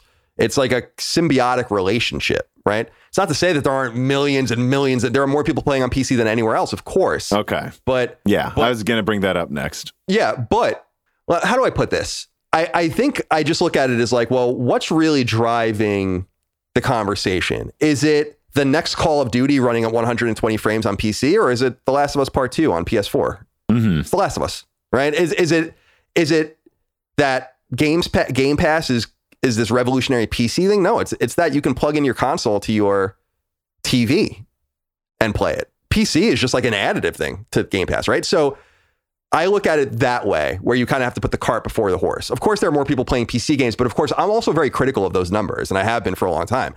It's the same number, kind of numbers where they're like, there are more women playing games than there are men. It's like that's not true.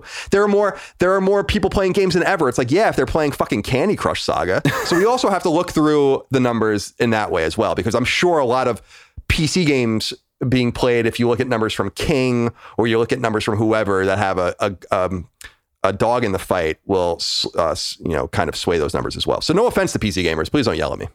Oh, they're going to, I'm pretty sure. But I mean, like, w- what I would say is, I just think there's a misconception, or I don't know, from both PC gamers and console gamers. I think. I think PC gamers try to build themselves up as the, the master race of gaming. Like they have all of the stuff um, and then console gamers try to portray themselves as busier people that are more intelligent. It's like, oh, well, I game on console because, you know, I mean, well, frankly, some of the PlayStation and Xbox fanboys are like, because the, you know, the Series X is stronger than any PC on the market because it is, G, you know, it's like, which is just untrue. But like, in like, it turns into that. Whereas I think the reality is, look, PC is the biggest gamer platform. But I think people need to understand that the overwhelming majority of PC gamers are using stuff probably weaker than a PS4. That these are people that scrape together a budget build on many different countries all over the world. And the reason they game on PC is because that's what they have. I mean, they can't even get, can you even get a PS5 in Brazil, for example, because of import? No, in fact, I'm so fucking happy you brought that up because that was so that was in my mind. Brazil is like the most onerous gaming market in the world. So they have to game on PC, right? Yeah, because they have horrible they have horrible tariffs where I think a PS4 cost something like twenty two hundred dollars when it came out. You know, so because they they have tariffs on over on uh, a lot of things built in certain countries, I guess, or certain categories. No, no. And that's always been the case. That's why Genesis and Master System were so big there for so many years, well into the 2000s, because that was all they can get. Well, and if you think about it, it's like PC gaming moved forward with like digital downloads, file sharing. I mean, like you just still can't really do the file sharing thing for the consoles. But so if you want to get a game, it's like uh, they might not have a Best Buy in this town you know, in like you know southern Mexico or like they they, they, they like it's not as that well they probably do actually in southern Mexico, but you know what I mean. Like there, there's countries where it they can't just walk to the store and get a Blu-ray you know Blu-ray disc. They have to download it. This is how they're going to play it, and they're going to turn down settings as much as possible to run it on this old PC. I think I think that's most. PC gamers. And at the top, you have the master race, and in the middle is the console. And I just think, I don't think it's like, I don't really feel like either is spreading it more. I just think they're different ways to play. One of them you plug in and it works, but it's not going to do multi monitor and edit for you in Photoshop. And then one of them can be used for anything. Everyone needs a PC or something. So sure. that everyone has one. But most of the people that have one, it's, I mean, look, guys, the the PS5 and the Xbox Series X are actually pretty high performing compared to the majority of gaming PCs. Yeah, I, I well, you're right in the sense too that the barrier to entry is so low because we have these devices. Plus, you can put like VPNs on them and do all sorts of crazy shit and get games from other countries. And I know I've been reading a lot about that lately, and it's really fascinating. We used to do that at IGN too with um our PlayStation 3s and stuff where we would have like a Hong Kong account and a Chinese yeah. account and a, or a Japanese account rather. So I, I just feel like maybe and I, again, I don't think this delineation can be quite so defined, but maybe it's that like, what is more important to you? Is it the fidelity of the hardware and like the hardware itself? That's what gets you excited. Like a car guy gets excited about when you go to a car show and everyone's hoods are open and you get to look at the engine blocks and you get to look at the way things are built. Or is it just like, I want, you know, uh, a Camry so I can go to work and it works fine, right? Like the, the PS4 is kind of like the Camry. The problem yeah. that I do have with that analogy, though, is, is I think it forces it makes people underestimate the performance of the consoles because, like, I'm just going to be honest, the Series X and the PS5, which are very similar in performance, are better than flagship $1,000 graphics cards from a few years ago. Like, and a lot of people still have those $1,000 graphics cards. That, that's the only misconception that I think, and that's something that I always tried to spread while like I was so excited when the PS5 and the Series X were coming out because I always felt when the PS4 and Xbox One launched, the coverage was just like either someone was just saying they're weaker than a tablet or someone was saying they're far stronger than they actually are because they're a fanboy. And the truth is in the middle. I so I would agree the PS4 might be a Camry because it's so goddamn old. I can't believe anyone. I mean, I, I can't believe they're gonna. I, I don't know how some. I, I don't. I don't. Yeah, I don't know how Battlefield 2042 is running on a PS4, an original PS4. It's running with a much lower player count. And that's the thing. I'm so glad that you brought that up too. You're bringing up a lot of great points. You're good at this. I can do it's it sometimes. It's it's because uh, I I make the argument on my show. We do a PlayStation podcast where I make these two arguments that a lot of people get mad. I'm like, you don't need a PS5. The reason I say that is because I love the PS5. I have three of them in my house, but it's because I don't want people to feel bad as if they're lo- miss- really missing out on something right now. You know, it's very cool. The haptics are cool. Some great games on it, but they're really hard to find, and you don't. You shouldn't really feel like you're missing out because everything is coming out on the new consoles, right? Like, so I I, I say that to people, and they get a little a little upset about that. Um, uh, but the other thing that I think is really important to keep in mind in this space is that this power, I think, will be outstripped soon too, and we need to focus on how do we make the best games with what is given to us as opposed to always focusing more and more on power? If power is only going to give us better resolutions, then that's not very interesting. So I hope that the next generation of games give us something to think about. And people are always like, well, what is it going to be, Colin? And I'm like, well, I don't know. I have no idea. I'm not, I'm not Miyamoto or someone that's going to show you how this how this new thing works. Um, but I just feel like we're not utilizing the power, and that's no, I, I don't think they are a lot of the time either. It's like no. when you look at Resident Evil 8 on PS5 and it loads, it doesn't have a loading screen. It's it is instant. And I was told by a developer that's one of the first games to actually use the I/O correctly, so that it, it, it loads like four times faster than the Series X, just so everyone like four or five times faster. Like it's like it's like like you fade black in for Resident Evil 8. It's very impressive on the PS5. But it is, but can't you also see the design choices they made to make it like right? But it's still being held back of, though, right? Because they still have to right. put those stupid hallways in that are useless right, on the elevators? PS5. And additionally, right. you still have these other games that you've brought up where it'll take 20 seconds to load for no reason. And it's just because they literally, I'm told they have two modes on the PS5 and the SDK. Like, so you can use the IO, there's a little bit of programming required, or you can basically just run it in default PS4 loading mode with a, a little enhancement. It's still faster than the PS4 would do it by a margin, a large margin. But, but there's still like half of the, I mean, like, half of the games still have load times that are like on the Series X as well, not just the PS5, where you're like, you could, like, you're not even making well, use of it. Right, and draw distances are uh, like in Scarlet Nexus. I can't believe that there's popping. I'm like, there's no yes, excuse there's for there no to be popping in this game. It, look at this game. There's, it's not doing anything. I mean, we we have PS5 dev kits because I own, I co-own a developer, as you know, and we're bringing our games to PS5. But we've not really even split it open yet to understand, like, because people are asking us, well, are we going to get like haptic? Because we make arcade Mm-hmm. games, like 2D arcade games. We use Game Maker. So we don't even understand, like, can we add haptics and do all these kinds of things to our games? But I can guarantee you that they're going to be the snappiest possible iterations. Not that we're like pushing the boundaries of anything. Um, so we're, tr- we're still trying to crack that open ourselves and see what we can do on the PS5. And um, I think the more I discover on it, the more I'm going to get mad that others, you know, with money and means aren't, you know, cracking it open too. Mia writes in and she asks, What can you say about the differences between development design on different platforms? For example, how different is developing for Switch versus PC versus console? Also, have you considered Proton compatibility at all when developing for PC? And if so, what did that entail? I'm going to guess the last answer. Yeah. I, I, okay. It, It's like a compatibility layer to run Windows games on Linux. Uh, Okay, yeah. But so I have no idea. you're not the one programming it, but you do creatively lead some of these games at Lillymo. Has he, have, you know the person that you work with who does the technical stuff? Like, has he mentioned anything about the difference between developing your games for? I mean, I, I know I think you have a game on Vita, PC, Xbox, and PlayStation Four. Yeah, we have games on every. We have games on. Yeah, Vita. Well, we have games on everything. basically. yeah. So just not the newest consoles, PS5 and Xbox Series X. The biggest difference, because we use Game Maker, which like Unity and others kind of speaks to each other nicely, with the exception of the Vita iteration. So here's a funny story.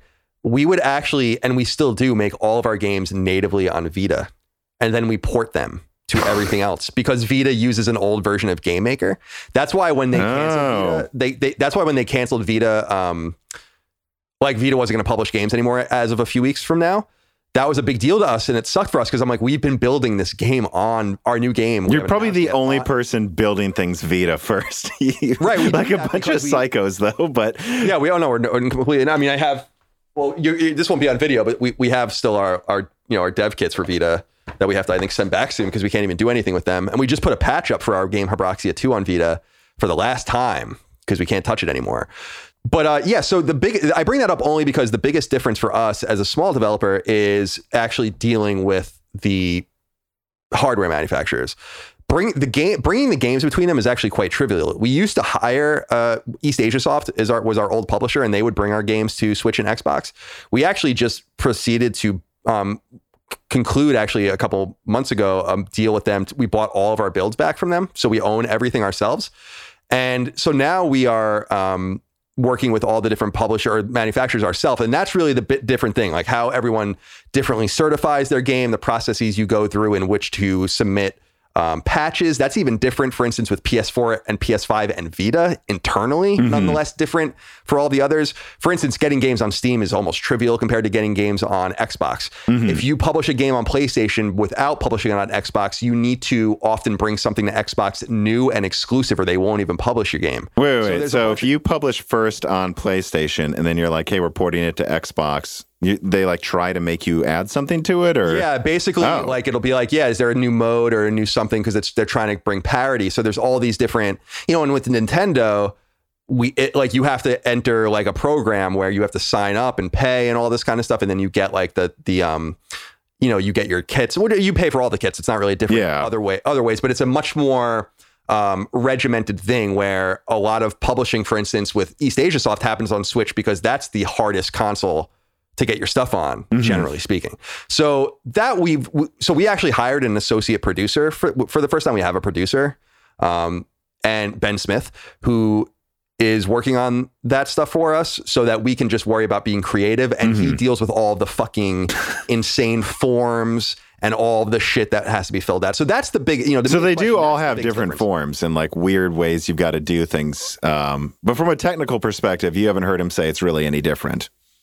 Uh, no, it's it's it's from yeah. Sorry, I'm going on and on. From a technical standpoint, there is very little difference apart from sometimes like again because we build the games on Vita, we have to like get the there's more of a tolerance on Vita for load times and all that kind of stuff. So we have to kind of get all of those out um, as we port the games over because sometimes Oh. we create sometimes we create space within the games for things to load that you know well we were saying like almost like a hallway type situation just not really necessary in our game design now. So um and again that was why it was people were making fun of us like why are you building your games on vita? And i'm like well we're not only building our games on vita we're building our game on vita so that it runs there and then we can bring it everywhere else. And that was why sony dropping that block on us was really tough because we were like man we wasted so much time on this bootleg version of game maker when we could have been using like the newest version of Game Maker. Well, you're, I mean, Sony wanted never wanted Vita to exist, so you you've had it far I mean, I longer. oh my god, I can tell you fucking a million stories about that. Yeah, the, the, the they wanted it, there's actually a great story recently. I think that The Verge published about the Vita and, and how it kind of went away. But they wanted to when Vita got cracked open, the Vita was dead to them. Is basically the the full story. Like oh yeah, Vita- I heard that. when when they cracked the Vita firmware open, I think it was in 2015 or so. They were like, "We're this thing's done.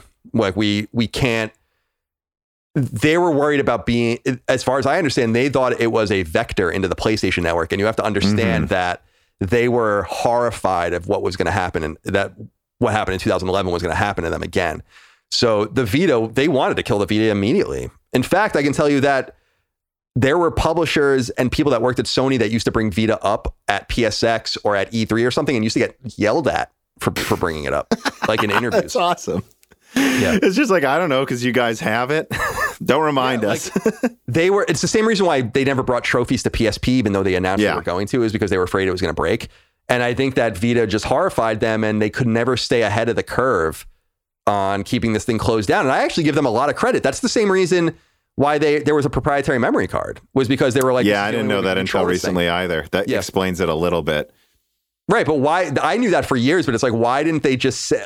I couldn't. I didn't want to say anything and out the people that are telling me this stuff. But it's like, why? Why wouldn't you just say that?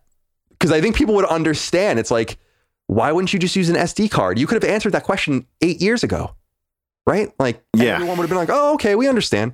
I think that would have been okay. You never. They, no one ever gives um, audiences enough credit. No, they think everyone's a drooling idiot for some reason, and, Mm-hmm. and then the people that treat them like adults tend to. It's like every. It's like we keep we. It's like it keeps being rediscovered that people can understand you if you explain yourself. Yes, people are smarter than you think. Always, I always think that. They're not always smarter though. Sometimes, I mean, yeah. Well, that's true. I'm, I'm being a little too exact. Ambuel Sheaf writes in and he says, Hey, Colin, I'm curious as to your thoughts on whether you see Linux becoming a first class citizen for AAA esports titles or will it forever be an afterthought run via elaborate compatibility hacks? Put it another way, what is needed to make the tide really turn to favor Linux? So I, I don't know how much you have to say about this, but I'm just kind of bringing it up what your exposure is to people using Linux at all, like for in gaming. And if I, I'm guessing your games are only on Steam for Windows, right? Not for Linux. Right, exactly. I think uh, we did. I think we had our games in like GOG or something like that, but uh, I don't. I don't even know like where like where the game is now. We didn't sell almost any copies on PC, so I think we sold like hundred copies of Hiroki um, on PC, and the game sold over ten thousand copies. So you can see that, that our audience is not is not there. But it's funny that Linux comes up because I'm really ignorant on Linux, and I earlier this year had a custom security system put into my house with like cameras, and it runs on a Linux system. So we have like a Linux box in one of my closets that's like hooked up to a monitor and a keyboard and stuff like that. And I had to kind of learn it, like just this iteration. And that was what was brought up was uh, the guy that was over here was laughing. He's like, "Oh, if you know how to use this, you, it doesn't even really matter because Linux is basically whatever you want it to be, you know, and like, and like runs all of these different oper- operations. And my only exposure to even using a Linux machine before that was at IGN because we had a Linux machine, you know, um, running wha- whatever. And I remember even before that, like people used to use like, weren't there people running like Apache and stuff to run websites on Linux machines like 20 years ago? And that was like my that was like my last exposure to it. So I'm way out of my depth even considering its usability in the AAA or esports space. My assumption is like anything, it's a com- it's a compatibility and competitive issue. If it brings a competitive advantage, then it's not going to work. If it doesn't, then it's it's it doesn't matter. That's why I um this also often comes up in our space with crossplay Yeah. where it's you know with mouse and keyboard versus uh w- versus um controller. But yeah, other than that, I'm ignorant, so I, I have to plead that. Well, what do you think about like the crossplay initiative though? Because me and just by accident, basically, me and my brother got into Call of Duty Modern Warfare's multiplayer in Warzone like a half a year ago, uh, mostly because Battlefield 5 was done running itself into the ground. And so it was time to try something else. Uh, and yeah, it lets you do crossplay with everyone. I mean, there's Xbox people there, PC people there, some mouse and keyboard people there.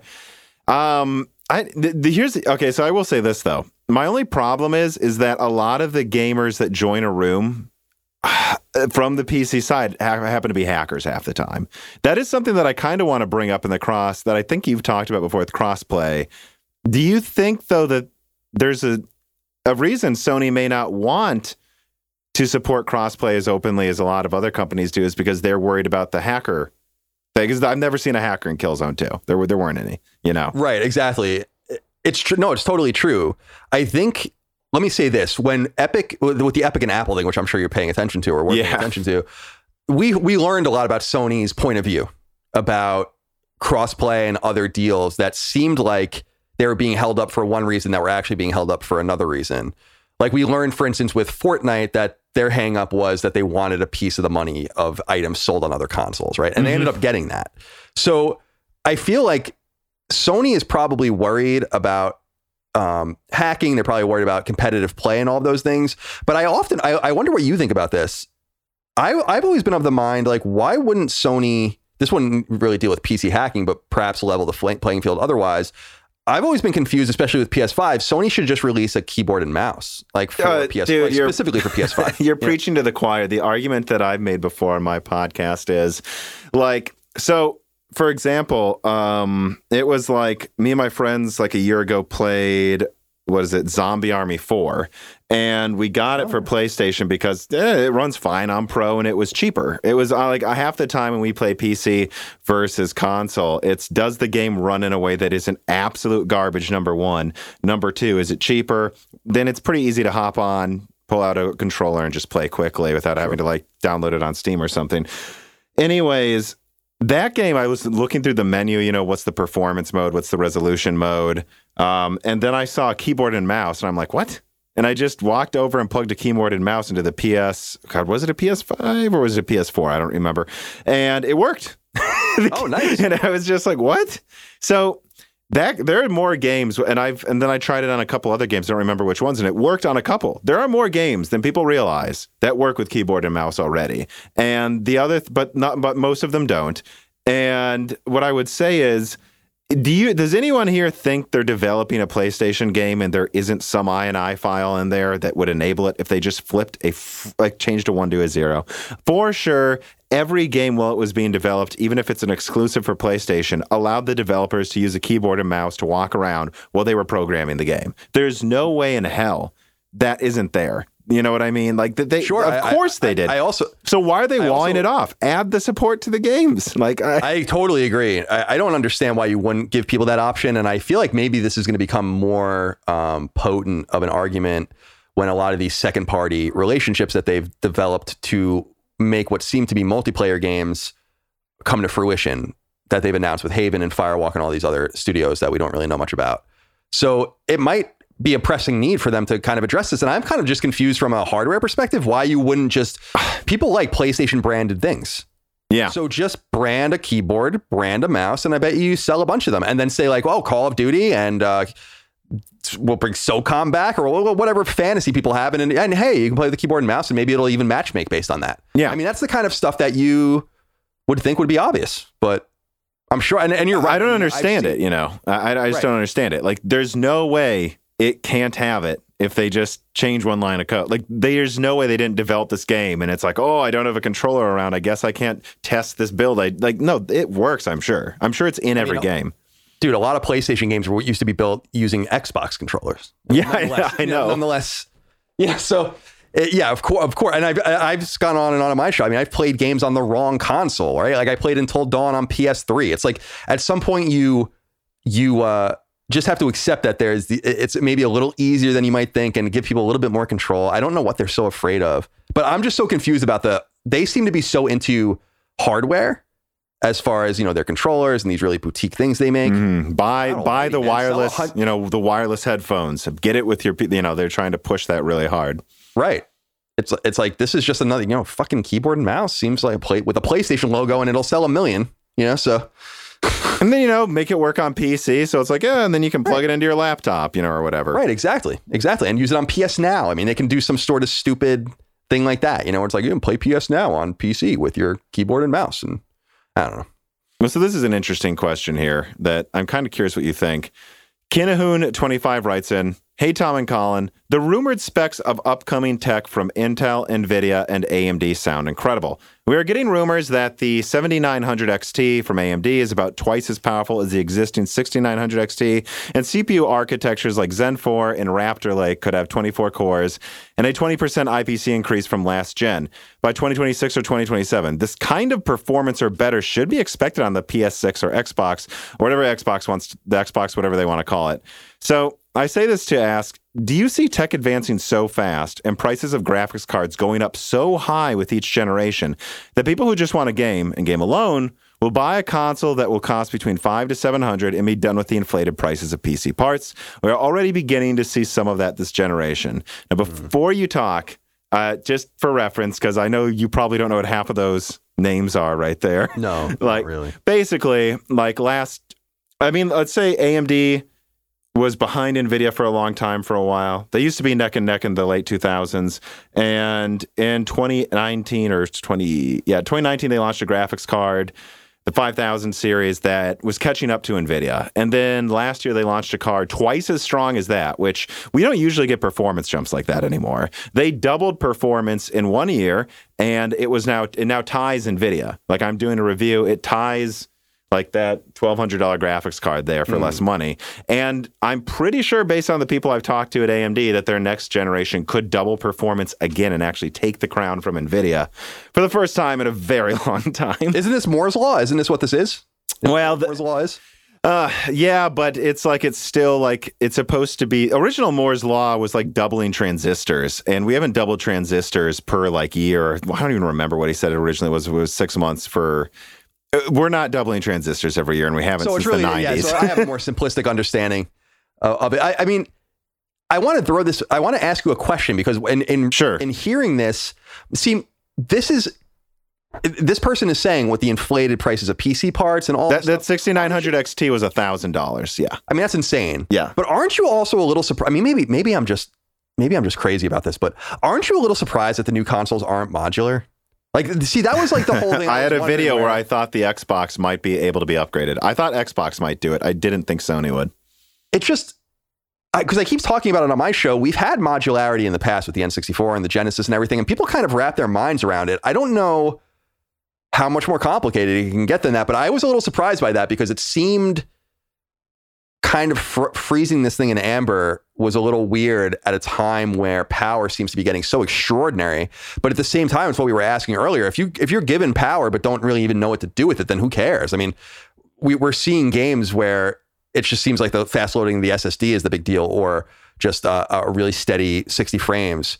Um, I'm just kind of wondering with games. Let's say we have a, these these really powerful components, like they're saying, or like this person is saying.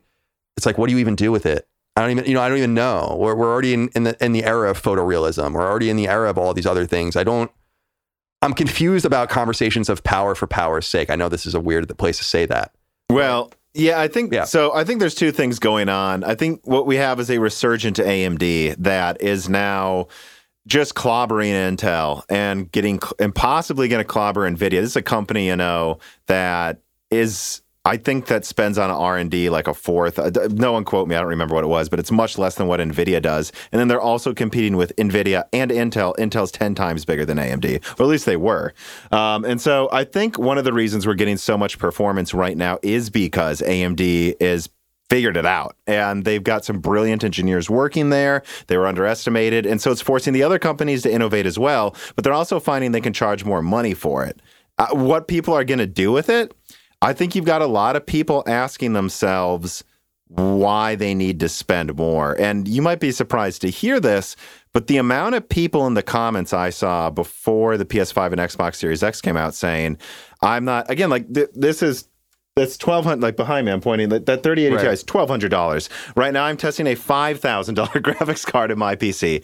Granted, that's for a professional like per- Hollywood studio person. Yeah, like So- rendering or whatever. Yeah, so it's like fair enough, but you're still seeing these inflated prices where you know something like the, the 3070 behind me is really what would be a mid-range card. That used to be like three to four hundred. Now it's selling for five to six hundred. Everything's going up in price, and I saw so many people before these graphics cards came out saying, you know, just fuck that. I'm getting a PS5. Fuck that. I'm getting an Xbox.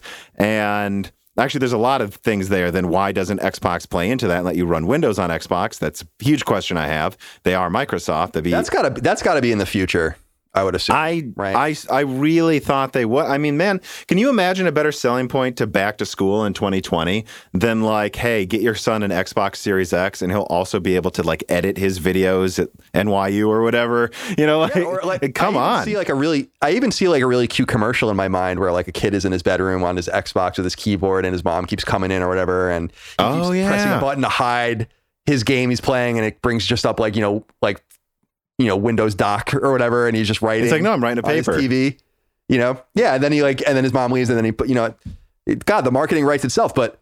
Are these so- marketing departments just inept? Like, I feel like sometimes we just come up with the most obvious. I, I, I'm getting off I subject. came up with that in 10 seconds. Yeah, exactly. It's, it's not like I'm on Madison Avenue or something, but but I just feel like it, I'm just confused about.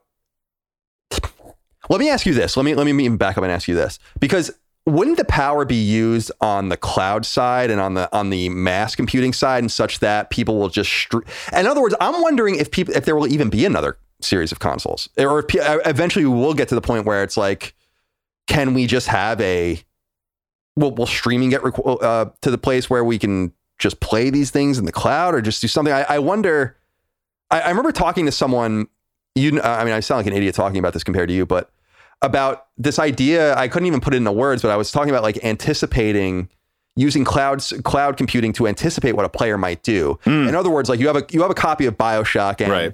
you heat map it over and over again and you let computing kind of crunch the numbers so that it assumes that a player will do this next and so it's always rendering what it thinks a player will do next based on its behavior. And so it removes this sort of latency. Like I, I wonder if maybe Uh, Google really tried to do that, it, and it doesn't work as well as PlayStation Now or XCloud or or really anything. I mean, Stadia said they were going to do it, and of course, if you're like, if anyone can do it, Google should be able to. And uh, I don't know. I, I would say yes is my short answer, but they didn't. Yeah, sure. I think it's harder than people expect. I think so too because I think that I mean certainly you're just gonna have there's always it's not gonna be the same as playing in, uh, uh, on a console in front of you. I think maybe we just have to see what people's ten or um if they want to withstand that experience or not, and also like what games can withstand that experience. I don't think it's a big deal if you play Minecraft missing a couple of frames, but I mean, Call of Duty is not going to work. right exactly or a competitive shooter something like that so maybe i'm get, i'm putting the cart before the horse in that respect but i guess i'm just trained in my mind to to not understand technology to such a degree as just a games writer and the kind of the gaming side of, of things where i'm like certainly the conventional wisdom that consoles were going to go away will eventually be true Well, i so don't know when that will be You might find this take interesting then. Um, I think that game streaming is going to expand the gaming market. It's going to be like, well, I mean, I think you've talked about this recently. You know, you can stream Xbox games over xCloud. You don't need a new console. So you don't even need to buy the Series X if you have an Xbox One. So that just expands who can play that. And they're going to add that to TVs. So someone who doesn't play a lot of games. I have many friends like this, but if they could pay five dollars a month, they might. They might pay five dollars a month to play like 720p games that requires absolutely no hardware. I don't think they're going to pay twenty dollars a month, Microsoft. But Right. you know, I th- that's how I see game streaming working. Because the fact is, the experience is worse. It looks worse. It is the latency is an issue. But casual gamers, it probably isn't an issue. I think I I think Chris Raygun said that recently. He said, "I'm talking about the people where when I visit their house, I have to put their TV in game mode because somehow they didn't Right. fucking notice the 50 milliseconds of exactly. latency. That's just notor- like like you can see it moving slow. Like, but some people don't notice that. I, I think that's what streaming's for. I actually am a contrarian. I feel. And I've had I've actually gotten into debates with experts on it that I do not think game streaming will take over enthusiast possibly ever. And and here's why. There's there's two reasons. Number one, I'm sorry. I can tell the difference. And maybe I'm a 120 hertz person, you know, like I'm very sensitive to latency, so like whatever. But I, just think more people are sensitive to it than you'd think. And I think graphics have already gotten to the point that running a game on a $500 box isn't that hard. And that every time you make streaming performance better, you know what's also going to get better? Well, you know, Moore's Law is maybe dead, but we're still increasing performance. And in fact, I think we might increase performance faster than Moore's Law allowed us before because of like what's going on with 3D stacking and really some frankly crazy stuff Intel and AMD are working on right now. But so I think performance is just going to keep going up. Some of that's going to come with more cost. 3D stacking is crazy expensive, but some of it's not going to come with more cost. And so I think it's always going to be a $500 box looks better than trying to stream 4K. Because what they just figured out streaming 1080p, great. The PS5 does 4K. You know, so it's like there's whatever the $500 box of that year is. I think will bring a better experience than trying to make Stadia work. That that's just my contrarian point of view. If I'm wrong, I'll go. You were right. You know, and uh, I'll probably eventually be wrong. But I, I don't know. It's just it's just starting to feel like to me every time they say we got better latency, we also are like, yeah, well now my phone can run, you know, Fortnite, and it, like everything's getting more powerful. Though, is it that hard to just get a two hundred dollar console, four hundred dollar console? I don't know that it is. Look at the Series S; it's only three hundred dollars. Would you rather have that running in 1440p or 1080p, or would you rather deal with a 30 frames per second 1080p stream? I, I I'd rather have the the lower latency, and I think most people would notice it. Yeah, I think you're probably right. I mean, that was what I was saying about. And by the way, he's a or this situation to me is about tolerance, and maybe you're right. It's about what's normal to you and what you can tolerate as far as fidelity or lack of fidelity. And then this idea of a gateway drug, kind of getting people on board at the lowest common denominator and making them into something greater. I guess, and thinking and listening to you talk, I'm also thinking about emerging markets mm. and infrastructure and all of that. I think India was a really big place for them to launch PS5, Sony. They were really mm-hmm. excited about it. And so it's just not going to be that we're, they're going to have a streaming solution in India in 10 years. And right. They, are also not, not going to have a streaming solution in, you know, Butte, Montana in 10 years. So it's, it's, it's not like it just goes both ways. So I think maybe I'm a, a little too futuristic in this. I don't know, but a lot of people in the tech space say the same thing you do. Like it's going to replace everything. Some very smart people, older than me, you know, older like 50 years old, own their own company. They're like streaming's coming, and I'm like, then make it work. Google couldn't. Wouldn't it require? I mean, because I know Sony talked a little bit about this, but you, I guess getting streaming working the best would be you would have to create places all over the world, right? Like where where the the stuff lived, right? I mean, you would have to have Stadia said they were going to do, yeah. Right. Like you're going to have to have a place in upstate New York for upstate New York. You'll need a place, a place, in Virginia next to you. They'll need to build right. a place next to me in Nashville. Then they're going to need to put these all over the place. And then it's like, well, so how many though? At what point is it cheaper to just send someone a $200 box? Exactly. Silicon's not expensive, you know, uh, and so I'm very skeptical. And and and in fact, I, the thing is, performance is increasing again, but it's becoming more expensive to get more performance. And I do wonder, like, if AMD doubles performance again next year, which they certainly could, based on what I'm hearing. Okay, so now they'll have something that's like three times stronger than the PS5. But if they charge two grand for it, which by the way, they will, um, I, is anyone going to care? You know, and that's and I think that's right. to bring it back to Kinahoon's question. Like, how much of it do you? Because you're you game on console, so I don't know how much you care about PC gaming, but like, how much of it do do you see that at all in the comments? People being pushed into console from PC? Because at least I run into people saying that they're like, I give up. You know what? I've I've gamed on controllers enough, and I'm just going to get an Xbox or something. Yeah, I, I, see that specifically with Xbox. It seems like Xbox is kind of the attractive ta- uh, target mm-hmm. right now for a lot of people making the jump.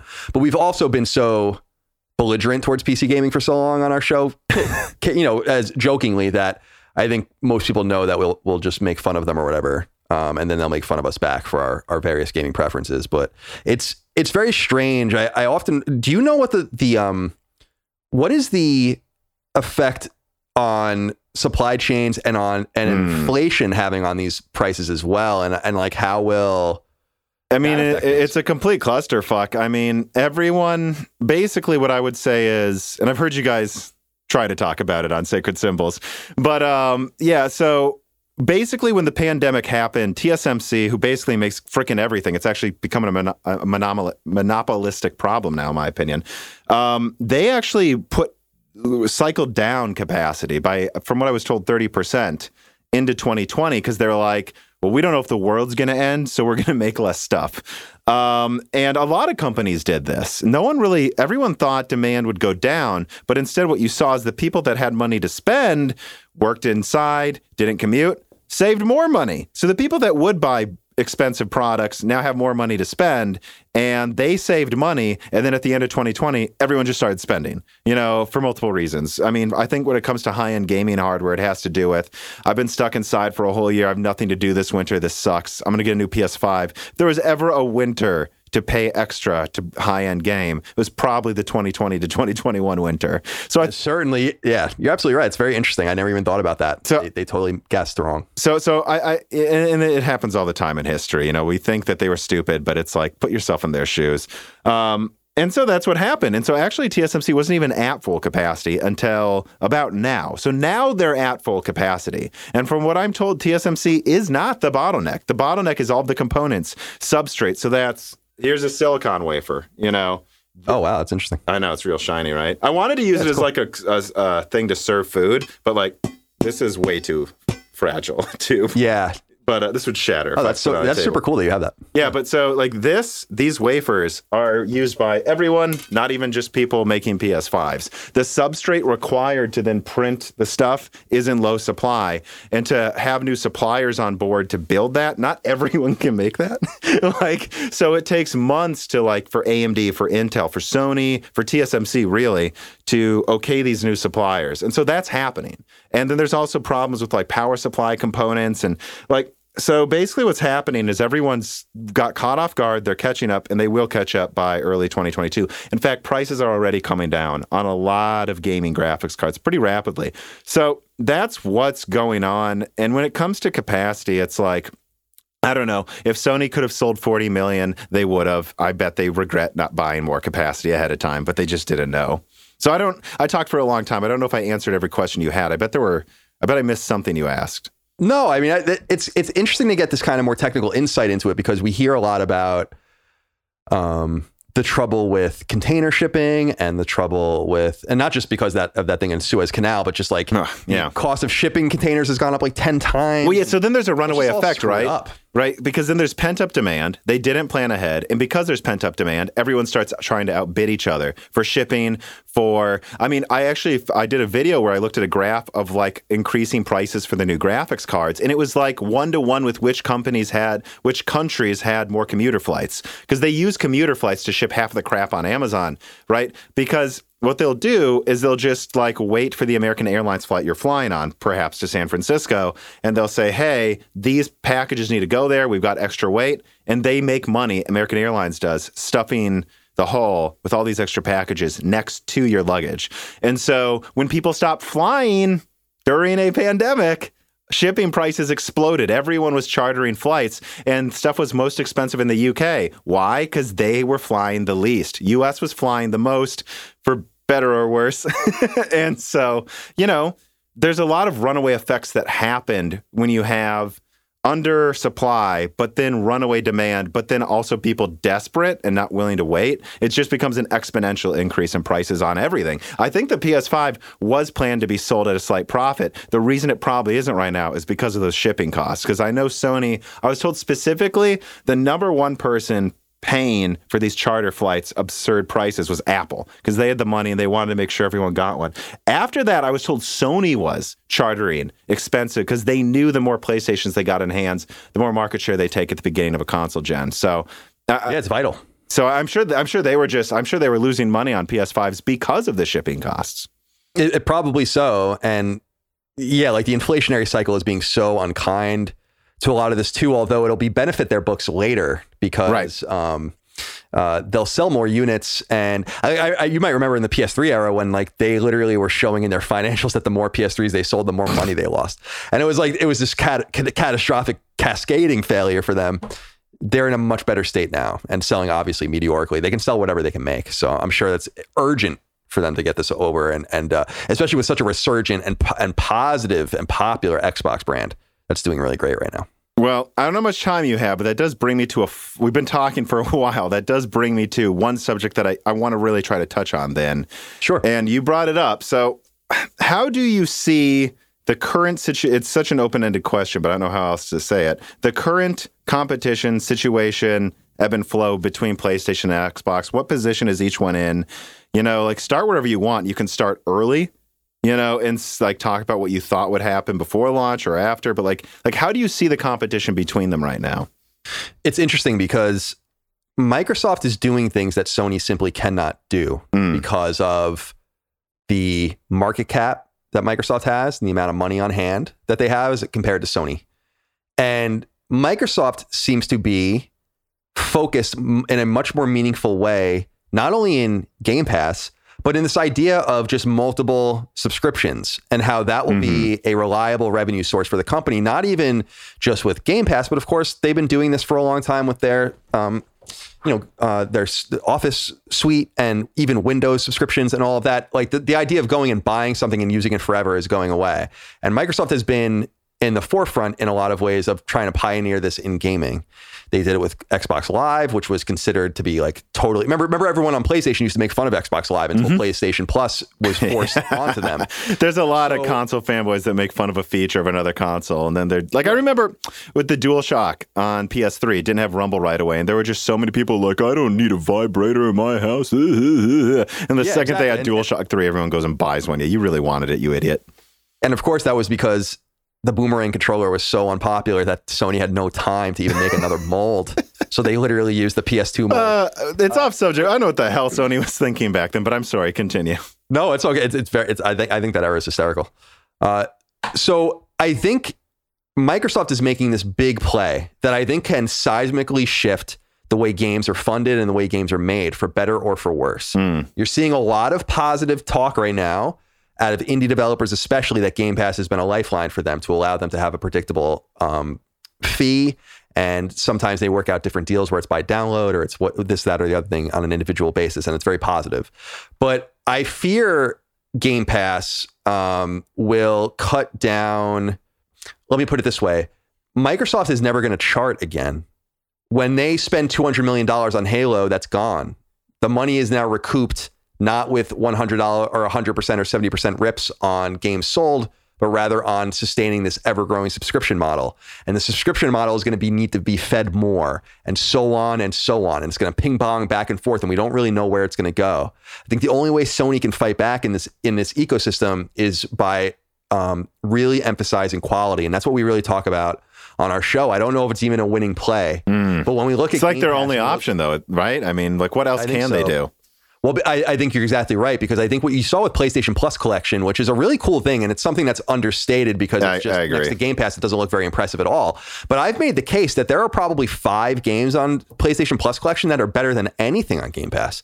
And if Sony can play that up and say, like, listen, you can go and play that shite D and D game day one on Game Pass if you want, and that's great. But we're gonna have God of War, and we're gonna have Horizon, and we're gonna have Gran Turismo, and I don't know if it's a winning play for them but I think it's their only play. And we saw something out of their financials, which was interesting too, which is Microsoft is going after a bunch of studios. The rumors are they're not done. And the rumors are also that they're going after publishers now, not studios. So, and we saw that with Bethesda, obviously, which is a publisher, but they're, looking at other publisher um, acquisitions. They don't want individual studios now. And th- that is, I think, their Achilles heel. It's going to be very hard for them to produce, and I don't mean make, but produce executive mm-hmm. produce 35 teams. Yep. And make sure that they're all working in tandem. Because I actually said, and you know, because you listen to the show, I said months and months ago, Microsoft is aiming towards getting a game, a AAA game out every quarter. That is what they want to do. They should be with say? how many people they have. If they don't, they right. failed. Let's just be honest. What did they literally say the last week? They literally said we want to get a AAA game out mm-hmm. every quarter. And to do that, you're going to have to be organized in Sony's financials, they took $200 million and earmarked it to give it to their existing teams to expand those teams. So we're right. seeing some of that. Like Naughty Dog seems to be making four games right now. Well, so that, right? that that's an important thing to bring up too, because I was looking right. at this behind the scenes with my brother, who's the usual co-host of Broken Silicon. Um, and he started like looking into studios. He like actually started compa- actually considered doing a video on it, comparing the studios between Microsoft and Sony. And if you actually break it down by headcount, they're not It's not like actually Microsoft has an advantage. They just have more studios. Sony's got these massive Guerrilla, Naughty Dog, hundreds of people working on multiple games at the same time. Uh, I could be wrong. Maybe someone's going to put in the comments I'm a complete idiot, but at least when Dan started looking into it, he's like, no, actually, Sony's headcount in their studios is pretty similar. I think it probably is too, because you think about like Microsoft, I'm sorry, PlayStation has a couple of tiny teams like Pixelopus, right? But you're right, like San Diego studio, for instance, is huge. Like we don't even hear from them very often because they just make MLB. But that's a that's a I mean, just in quotes, but that's a that's a big imprint for them, and you're absolutely right about that. I also think the important thing, and we talk about it on a lot on our show, is Sony needs to play strategically and not buy the cow when the milk is free. And so you see them doing that a lot, right? They they they I think are announcing prematurely a lot of these deals, like they did with Jade Raymond and everything, where they don't really have anything to show. but it's yeah. clear that they're eager to start making new second party relationships, some of which in previous generations matured in the first party relationships. But you need to let that kind of take its course. And what I've been saying on my show is that Sony is a very deliberate purchaser of studios. They bought Sucker Punch, and then they didn't buy another team for eight years. Then they bought Insomniac. Now they haven't bought another team. And Insomniac is just, I mean, they look I at mean, the games they put out at the launch of this console.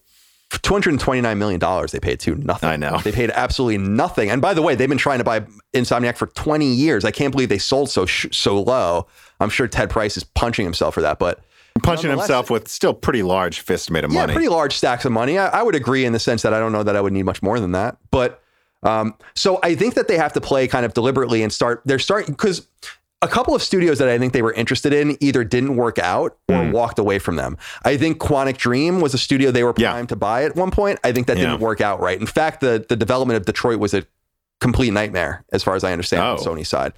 And and of course, all the uh, things that come out of that that studio is being sued by people, and there's a lot of stuff going on with Quantic Dream. But then other studios that they were trying to mature, like Supermassive, which I think would have been a really good studio for them to buy, ended up signing an eight game contract with Bandai Namco. So now I think that they're starting to kind of settle down and be like, all right, who are the new teams? Mm-hmm. How can we get invested with published games and then have a tether so that like we did with Sucker Punch after they made Sly Cooper and Infamous, we're like, you know, we'll, we'll, buy you. It makes sense. After after Infamous, I'm sorry, after with Insomniac, after Spider Man, we'll buy you. You know, and Ratchet and Resistance, we'll buy you. It makes sense. So I think they're trying to kind of settle it there. But I think the big problem for them is on the Game Pass front, and they need to figure out a way to speak to that because they they they simply PlayStation Now is not enough. PS Now has three and a half million subscribers. That's fewer than ten percent of what Microsoft has now. Which it didn't used to be like that either. But right. now Microsoft, it, it's really becoming a thing. It really is. It, it, it really is, and and it's outstripping, like you said,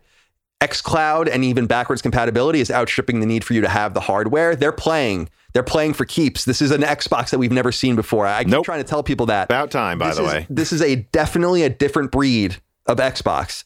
A breed of Xbox that went to the board and got seven million dollars to buy a, a, a, publisher, or seven billion dollars to buy a publisher. I mean, that's and then they made it all back. Then you know, Microsoft made it all back in profit the next quarter.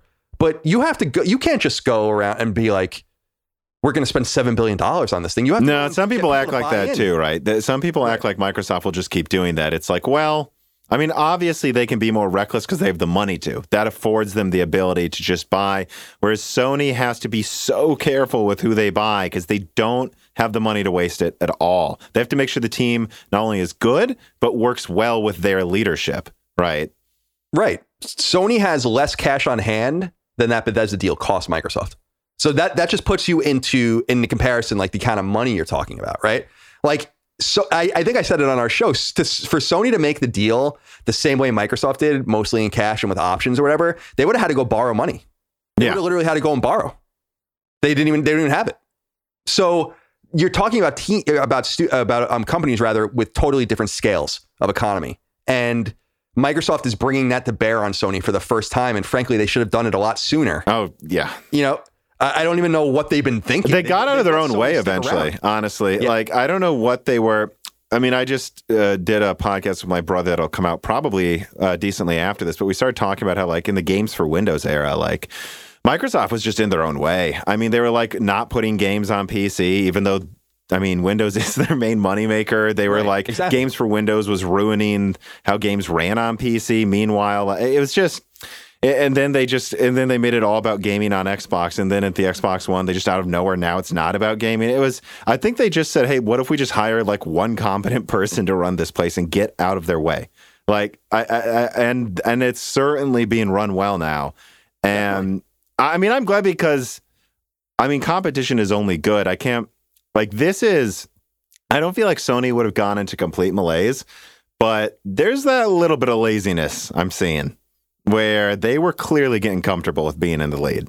And no, I, I, agree with you. And and I also must say, and I'm sure you would agree with this, that everyone has tried to ignore Xbox many times to their peril by like Xbox was the one that was like, I mean, remember how crazy it was when they were like, we don't have a phone line in our Xbox. Mm-hmm. And everyone's like, what? I mean, this is in 2001. It's like, how are you supposed to plug it in? Well, you, you plug it in with the Ethernet. Well, we don't have Ethernet. Well, too bad. That's the future of gaming. right? Yeah, so right. SOCOM. they had Xbox Live and they had achievements and they had all these things that were just totally right. So, you know, I'm sorry to interrupt. No, but I interrupted you. SOCOM on PS2 allowed you to use a phone line, and we knew which persons in the enemy squads were using that because we'd be like, "Oh God, it's a phone line guy. He's right. He's just zigzagging exactly. and teleporting all over the place. It's completely. It was like unfair. It was almost an advantage to have bad internet. It, it, exactly, and it's like they they've done a lot. I mean, I remember when I got my original Xbox and I was blown away by just I was like I can't believe this thing even does what what it's doing. I remember the original the original Xbox Live Arcade was like on disc. Remember that? And you like mm-hmm. you had to like interface with things and buy them there and but they they insisted that these different things were right. Like you're going to have a hard drive, not a memory card. You're going to have an Ethernet cable, not a phone line. You're going to pay a subscription fee for online play because it's better. You're going to have a metagame like achievements. You're going to, and, and it's everywhere. All that stuff's everywhere. People don't give Microsoft enough credit for that. It's happened very silently. And now they're doing the same thing with subscriptions. Mm-hmm. And they're, and they're doing it competently, right? They're definitely doing it competently now. Exactly. It's all coming to bear. And Sony better be very careful because they are dealing with a very serious competitor for the first time, I think, that can really hurt them. And I, I know what people are saying where it's like, well, Microsoft hasn't produced any games yet. They have nothing to show for it. And all I have to say to that is like, they will. And then we'll yeah. see how that all how that all works out for Sony. We're in a, a, situation where it's very easy to say, well, we have Ratchet and we have Returnal and they have nothing. And it's like, well, they're going to have Halo. They're going to have Starfield. They're going to have 30 other teams making p- products for them. And then whatever second party and third party deals they make. And Sony on the other side is like, well, we can't compete like that. So what are they doing? They have a clear relationship with Square Enix. They're getting all of these third party exclusives. Holy shit. Do you remember when third party exclusives were dead? Now yeah. they're a thing again. So it's all just, it's all very interesting. And I think that I agree with you. Well, first of all, I know that I agree with you. Competition breeds excellence. And Sony needs to pay close attention because they're losing, I think, the long term battle of the way people play for pay for games, how much people think games should cost, how they think should, they should be sent to them, and Sony maybe needs to look at it and say like we need to um, play nicer with our players, have a subscription model maybe that makes sense, and hey, like I keep saying on my show, because I said, well, you know, we were saying, well, the Elder Scrolls 6 be on PlayStation? And I said, yes, because Game Pass will be on PlayStation by then. I think that I, I, think at this point, it's some people are going to laugh at you. I, I, don't disagree. That could be it, well, it should be the long term goal. But once that happens, clearly they've won because I don't think Sony would want to allow it right away. Well, I think they have to first of all, we're going to find, we're going to see all that stuff appear on Switch first, right? With like xCloud. Probably, yeah. Then I think that's going to really put the heat on Sony to say like we have to pay attention. And I think Microsoft would be very glad to put Game Pass on PlayStation if they were allowed. I think that what they have to do is say like we want a version of Game Pass that is just Xbox first party and second party games. None of the third party stuff or whatever. Mm. And I, I I know people think it's funny, but there are two things people have to remember. Microsoft was 90% of the way of releasing a Halo game on DS right? And then it got canceled at the last second. Which people I've seen it. People need to look it up because this is true. This is true. Right. And the second uh, thing is that, and I can tell you because I know people in the room, Microsoft w- was trying to bring Master Chief Collection to PS4. Mm-hmm. You know, so and that was early in the PS4 generation. So don't just laugh at it because Microsoft has always been eager to do this. And the show obviously translated or obviously dealt with through the MLB, has been a complete embarrassment and black eye to Sony. Yeah. And that it was on Game Pass and all of that. And um, I would expect to see much more assertion like that, such that I don't think in a few years it would be that ridiculous to see Game Pass on PlayStation. And I actually think that Microsoft would be perfectly happy not selling a fucking piece of hardware ever again. If they could get that thing on, if they get that thing running on Switch, they get that thing running on PlayStation, they get that thing running on PC. It's like, well, what do you even bother? I mean, what do you even need to make hardware now? Now, you, and I feel like this is the Netflix idea, right? Like the shit. Remember on PS3, you used to have to use Netflix on a disc. And, I know the we did that, I think, or something. I don't, or did it? I don't remember. Well, no. Do you remember the reason why that was? Everyone had to because Microsoft had the exclusive downloadable rights for streaming. You could run streaming oh. off of a disc on the other platforms. So they're going to start doing and pinching shit like this, I think, and it's going to be a really interesting situation um, economically, I think. Well, so, and I think at the end of the day, it's hard for me to say what's going to happen with Games Pass because, I mean, there's, I could do a whole podcast on what I think about the future of that is because I think you, first of all, I think you can make an argument that it is clear uh, Microsoft is just, you know, pumping dollars into a blunderbust and firing it and seeing who they can buy. Like I don't think there's a whole lot of strategy yet. Like wait, so they're I was talking to my brother about this. So they they're buying Obsidian to make a Skyrim competitor and then buying Bethesda and then right. also making a new Fable. There's no planning here. They're just making no. everything. And these games are going to cannibalize each other. Like and so you could almost argue because of people, and I think it's true. I don't think Sony tried to do this, but they accidentally turned into a third-person adventure console, which is every game is a guy with a gun jumping around in third person. And then you look at Xbox, though, is this just going to turn into a Skyrim clone console? I don't know. I mean, I, don't think they're trying to do that, but I think that's fair criticism of Microsoft's Shit, approach. I mean, Obsidian announced the Outer Worlds too. Yes, well. like it is, and, it is, and, and then the uh, God, I can't even remember it. Uh, Outer Worlds, Avowed or whatever. Uh, there's yeah. there's the Outer Worlds too, and then there's uh, Avowed, right? Is that what it's called? Who's from Bethesda? The Sky one or the space one. God, oh, that's uh, that's Starfield. Yeah, Starfield. Jesus, BSG. yeah. So they're they're, yeah. they're, making both of those. Okay, at the same time, they're coming out. It seems. like, what? yeah, it's it's funny because I think you're right. I, I I mean, I've said before we don't really know, but it seems like the Bethesda deal was something that just happened. Like, oh, I yes. feel. I, I, I don't I feel like they overpaid first of all I think it's pretty obvious to make it happen but I think that they realized that Sony was sniffing around I mean it's it's pretty common knowledge that Sony was very eagerly trying to buy Starfield as yeah. so anyone complaining, Sony was going to try to do that to Xbox people. So right, exactly. And I think Microsoft became privy to that and was like, well, they already kind of got a couple of these games from them why don't we just go and talk to them and, and try to solidify this relationship? And I know people think Sony should do it in kind with Square Enix or whatever, but I'm hmm. like, I don't want that to happen to. I want them I, to liberate like Metal Gear Solid and Konami IP because that Konami. helps everyone.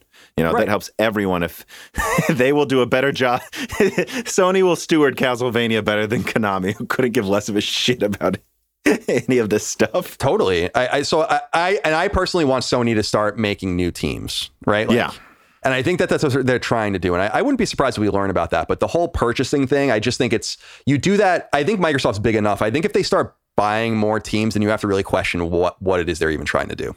And I, I, I yes. Feed Game Pass probably, but I don't, at, at what cost? I don't, I don't know. Well, and so let me say this too. If you look at MLB The Show sales, it's still selling pretty damn well on PS5. Yeah, it's the third best selling so, game so of is, the year. Is Microsoft sitting there and going, we paid all this money for this deal and fuck it. Sony's just making millions a month off of selling MLB The Show. People are still willing to just buy games and own them. You know, so uh, the people that, that's the one thing I will say, just saying the Netflix of gaming will work. I don't know. The resistance to that in the gaming space is far it's so much different than like I, I, had games pass and i played deep rock galactic. I couldn't recommend it enough. It's fantastic co-op game. We played that on games pass because it was there for free. And eventually i realized i was just paying for games pass to play deep rock galactic waited for it to go on sale played it on steam. By the way on steam it loads faster runs better crashes it never crashes it's just better than running it on games pass like so it, I, I mean like I came to the conclusion I'd rather own my games because I don't play enough games where I'm never there's no night where I'm have so much free time where I'm like I wish there was a hundred games that I weren't going Right. to play anyways that I could play. like, and I think so. I think the quality argument can work from Sony's perspective. I actually think it can win. I, I they just have to do it. Yeah, they have to deliver on that promise. And I think, I do think that is an exposure of Game Pass's weakness. I don't think qua- quantity equals quality. And I think, And then so like ten Skyrim clones come out, and it's like okay, well I don't have the time to pay, play all of them. I should have just bought one. right, exactly. And, and I, and, and it's also this idea of free, right? Like you're paying a subscription. So, and, and that's clearly what they're trying to do. They're, they're, I mean, they're not scared. They're eager to fill Game Pass with their own content. And that's the only way Game Pass is going to survive. So it's, it's one and then the other. I mean, they're in this, Microsoft has played its hand. I mean, this is, this is Yep. what they're going to do. And, I think it's great, but I, I am eager to see if Sony can can massage a competitor that says we have better games, and will that resonate? Because I don't think anyone den- can anyone really deny that Sony has better games than Microsoft. That might not be People in the two years, comments will right now. Right now, that's true right now. Sure, right? Because like I'd say the no games argument is solved when they launch Starfield, Right. not now. Right. It isn't solved Yeah, yet. Halo, Halo doesn't even have a release date. Like, Yeah, I don't think Halo's coming this year, but we'll see. I don't think Horizon's coming this year either. So uh, well, that would be yeah. So I guess uh, I won't touch that, but I wouldn't. Neither would surprise me. Um, what I'll say then is what I've heard from a couple developers I talked to. Right, I don't know anyone at PlayStation Studios. I, I know you know Neil Druckmann, so I know you're better informed than me on that. But what I've heard from a couple people is that it seems like there were a lot of PlayStation games that were going to come to PS4, and they just kind of won, and they're like, take your time.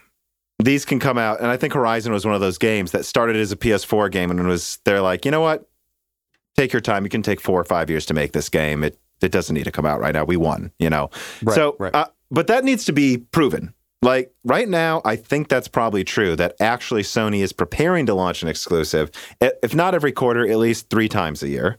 Uh, they just need to prove they're going to do it. I don't know if they should show their entire roadmap of games ahead of time, like Microsoft just did. I'm guessing they're too stubborn, if even if they could, and they're like, "No, we will tell you when we tell you." But I, I think all we need to do is, if you're a PlayStation fan, I suppose, hope that Sony actually isn't screwing around behind the scenes, which there's been some evidence they were with Bend and such.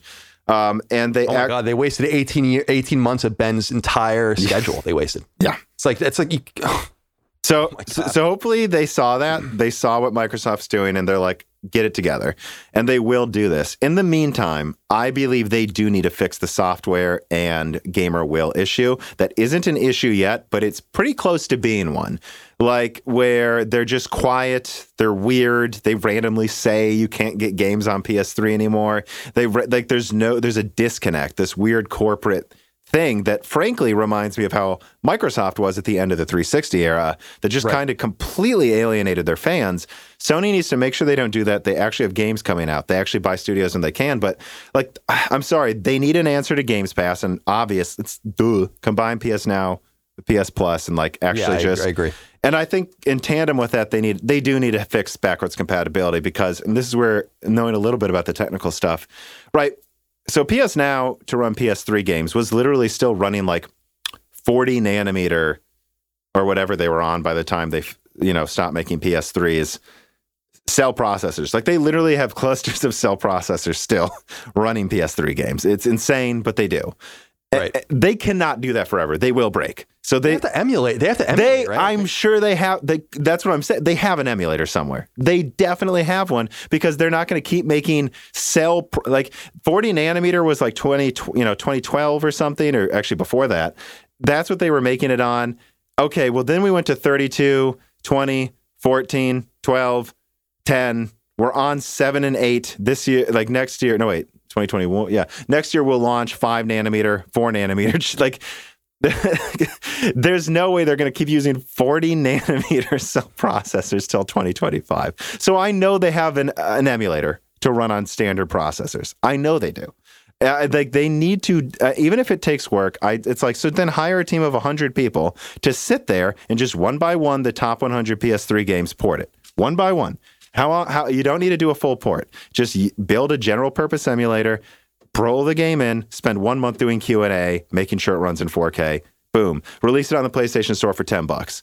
Like, do you not want to make money? I, I just don't I understand I- what the fuck Sony's doing. Like, I don't know either. I mean, they they have all these patents too, where I, I talk about this as a trophy guy, where I'm like, don't you understand that you could just release all your PS1 and PS2 games with, Yes. with trophies on them, and And you can make it part of them. PlayStation Plus. You could say every month we're bringing a PS2 classic for free if you have PlayStation Plus. This is our competition, our longevity, our heritage. We're going to bring you one PS3 game or PS2 game every like every other month. We'll leapfrog. You know, now you get Resistance one with trophies in 4K. Oh. Now you get you know Resistance that one or that one red that one like uh, Uprising launch PS2 game. We like fighting Soviets. I love that game. Like, we're bringing that in 4K you build a general purpose emulator. We know they already have one for PS2, and just if it's if you're worried, have a team of 100 people Q and A each one once per month, and just release them to PlayStation Plus next to a PS5 game. There's your answer. You just matched. Ah, I just dropped my pencil. You just matched Game Pass. It's like they're it, the incompetence that they haven't done that blows my mind. Like it's so obvious. It just takes the will to do it. right. And I also think that the connection between late Xbox 360 era with Don Mattrick and Oh my God. PS5 There's era such a now parallel. with Jim Ryan is that they're businessmen. They don't play games. And I know that that's not always important. Operations and executive skill is important, but you can just tell by the way Jim Ryan plays, talks about games that he doesn't play them and he doesn't understand them. And you need, we need, like the fact that they demoted basically Shuhei Yoshida and they sidelined Right. Scott Rohde and all these guys that know games to promote promote Jim Ryan who doesn't know anything about games, I think is fine. But I think that they need to have someone whispering in his ear about, hey, this is why when you when you signed off on that PS3 and Vita closure thing, which you did sign off on, obviously, that was really fucking stupid, and you had no idea what you were talking about. And by the way, all these yes men around you have no idea what they're talking about. Right? Like you need, you, they need to have those kind, those Dude, it's it worries me because I cover Intel a lot, and they fell behind AMD. How does a company ten times bigger than AMD fall behind in technology for five years straight or something? Which is kind of what's happening. Well, they just completely lost any reality with like what people wanted, what they needed to design. They assumed no one would catch up to them again. It, I'm seeing parallels between Sony and Intel. It's starting to worry me a bit. I don't think it's as bad though. I don't. I don't think it's like when Intel just buys McAfee for seven billion for some goddamn reason. I don't think it's that bad, but Well, I, I don't think it's that bad either in the sense that people will bring up, and it's it's right, is that Sony has so much inertia with Right. PlayStation that I mean they're selling all these all these consoles on inertia because there's really not that. well, Intel has inertia too. To be fair, well, I was I was as a layman, I was always surprised because I remember growing up and Intel being everything, Pentium Yeah. and all that kind of stuff. And if you had an AMD processor car or an AMD processor sticker on your thing, people were like, "Oh, that's kind of bootleg." And now. And now it's like totally different. I was like, Yep. what, ha- what? You know, I closed my eyes and I was like, oh, what happened? I, I was like always the shit. Everyone wanted Intel, but um, now everyone just makes fun of them. Yeah, well, if you're that big and you're getting beat by your competitor, then That's uh, a but, tenth. hey, that gives Sony hope because they're smaller too, so maybe they can. Um, Well, and that's the thing is they.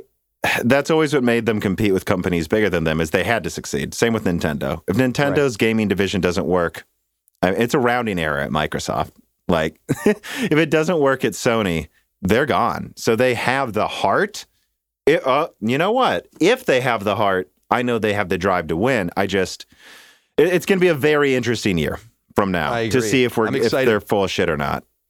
I'm excited. I'm really excited for the next year or so just to see what comes out and like what games come out, what games get pushed, and also just what the roadmap for Sony looks like. Because I agree with you.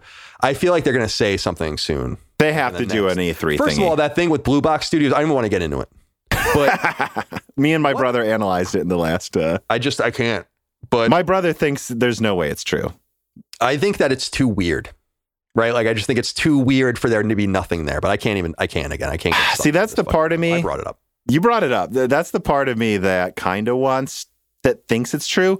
But he brought up such a good point, which is just like, yeah, but like, how much money did it take to have this studio just sitting there screwing around? And I think that's the best argument ever is that this makes so little sense financially for this much effort to be put into this bizarre of a masquerade. The only thing that will be proven if this is true, because by the way, so like I, I know that Silent Hills could have been. I know there's. I, I'm pretty. I'm fairly certain there's Metal Gear Solid remake coming, and I Silent Hills I was told was like a decent chance a year ago, but I haven't been able to talk to that contact recently, so I, I have no idea if it's still alive. Um, Yeah, Metal Gear Solid I think is pretty much guaranteed Um, I, I leaked. I believe I leaked it first. Although I know you leaked Demon's Souls first. You definitely get yeah, credit for well, that. same team. Yeah, so same team. Oh, yeah. See, you're confirmed. You've heard things too. It's it's blue. It's yeah. It's Bluepoint. Yeah, Bluepoint's working on Metal Gear Solid remake, and that's what I I had like a whole deep dive I did in part of a podcast. Uh, I think fall. yeah, I don't have it as I don't have it on the same. Like I knew demon, I, I knew people that worked on Demon's Souls, and Sure. and so that was different. But yeah, I mean, I think that that, that is what I understand as well. So we'll see what happens. I don't I don't know for sure. I'm not saying that. Please don't you know no one out there like you know cite me. We'll see what happens. But um, Well, I'm already fucked if it's wrong. But uh, so who cares? I don't care. But I do have I do have to run. I, I don't mean to be rude. Um, can I ask you one more question quickly? Then? sure, sure. Okay, yeah. because this is from a friend of mine. If I didn't ask, he'd be disappointed. No, please. And he and he's my you can tell he's my friend because he named himself after my parents' name just to screw with me. So he says, and this is his name on my Patreon. I love you, Lynn and Jim. So he's telling makes me say I love my parents every episode. That's nice. He says TDC, the D would have been Dan. Dan is not here. First time, long time. Of the most established series in gaming, which do you think has the most potential to be knock it out of the park moment over the next year in terms of striking the balance between selling a lot of copies and receiving high reviews from the industry? A few examples on my list are the Tales of series, Final Fantasy. Well, they already announced that as exclusive. La- a new Last of Us and Metal Gear potentially. But I'd love to hear your thoughts. Keep choking that chicken. Tom's parents, Lynn and Jim. It's not my parents. I don't know. I mean, uh, as, as far as the next year of games that will probably come out, I think I'm wondering about Horizon specifically bumping every like. I don't know if you saw Guerrilla had a 250% ROI on Horizon's PC port, and they're clearly trying to um, make No, I didn't see that.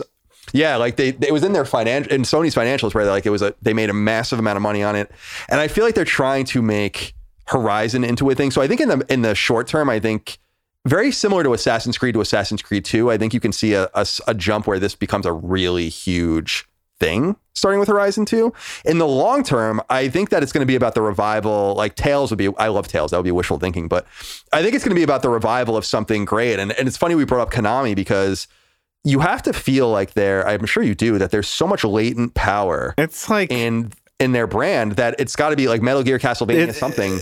and that's the problem is Konami doesn't have the drive to really make these games anymore. But Sony does. So let them make you money. Like I don't I don't I think understand. I think that that's what the don't you think that that's what the Death Stranding trailer was telling us? oh, you right? mean the ad for the Metal Gear Solid remake? Also, with his Dutch flag on his um, it's just Kojima is a psychopath. yeah. Just what annoyed me too is that like people are like, oh, he just did that on his own, and I'm like, no, Sony No! that, which is even With the makes it even music, worse. you cannot do that on your own. They would Oh not. God, oh, Sony would murder someone. I actually, a, a marketer at a first party team, when I tweeted out that there was no way he did that on his own, he's like, he's like, I can only imagine what Sony's lawyers would do to Kojima if, if he did something like that. You know, so it's like, eh, you know, that didn't happen in a, in a in a vacuum, which is what makes it so fucking weird. I, I think it confirms he's not working on it, but Metal Gear Solid's coming.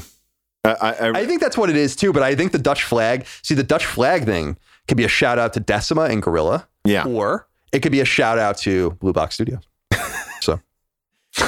Yeah, yeah, yeah. Well, I, if anyone who's from the Sacred Symbols camp listens to this, we we literally made it a major part of the last Broken Silicon simply because we ended up talking about the Blue Box conspiracy, even if it's off subject, for like 20 minutes because we couldn't get over how freaking weird it was. It's so if you want to hear a counter argument, though, where my brother basically just tries to kill everyone's hopes and dreams for 20 minutes, like I think, and he actually makes a good case, I'd recommend that as well. But yeah, I'll uh, check it out because I'm um, God, I don't even know what to think. I, that's where I, I'm in the middle. I, I really don't know. I, I think there's a, an absurd amount of coincidences, but at the same time, like really, they spent that much money from 2015 for something that then comes out, and I, I don't know. It's, Kojima's a psychopath. If it's true, if it's not true, Blue Box is fucked. I mean, that's really all there is to say. Indeed, I would totally agree. All right. Can't well, any better. I know you've got to go. I, I want to thank you for making this a rather girthy episode. Yeah, you're very welcome. I'm sorry that I have to go quote unquote so soon, but I, I promised my girlfriend I'd eat with her tonight. So Well, you see, this is she's the enemy. She, she is. The enemy's within. thanks for coming on the show. I really enjoyed talking to you. I hope we can talk Likewise. again. And uh, yeah, I mean, do you want to pl- plug yourself fully and you know, uh, competently at the end here, though, so everyone knows where to find you. Sure. Yeah. You can find me on Twitter at no taxation and uh, all my stuff's at um, Last Stand Media, which you can just go to laststandmedia.com and you can find all the podcasts from there and Patreon and whatnot. So be happy to have you in the community listening and and thank you again for having me. I had a really great time. It's always nice to talk about games with um, people that really understand them, and that's what we love doing on our shows too. So it's it's great. Thank you for inviting me. Yeah, and I try to be a bridge.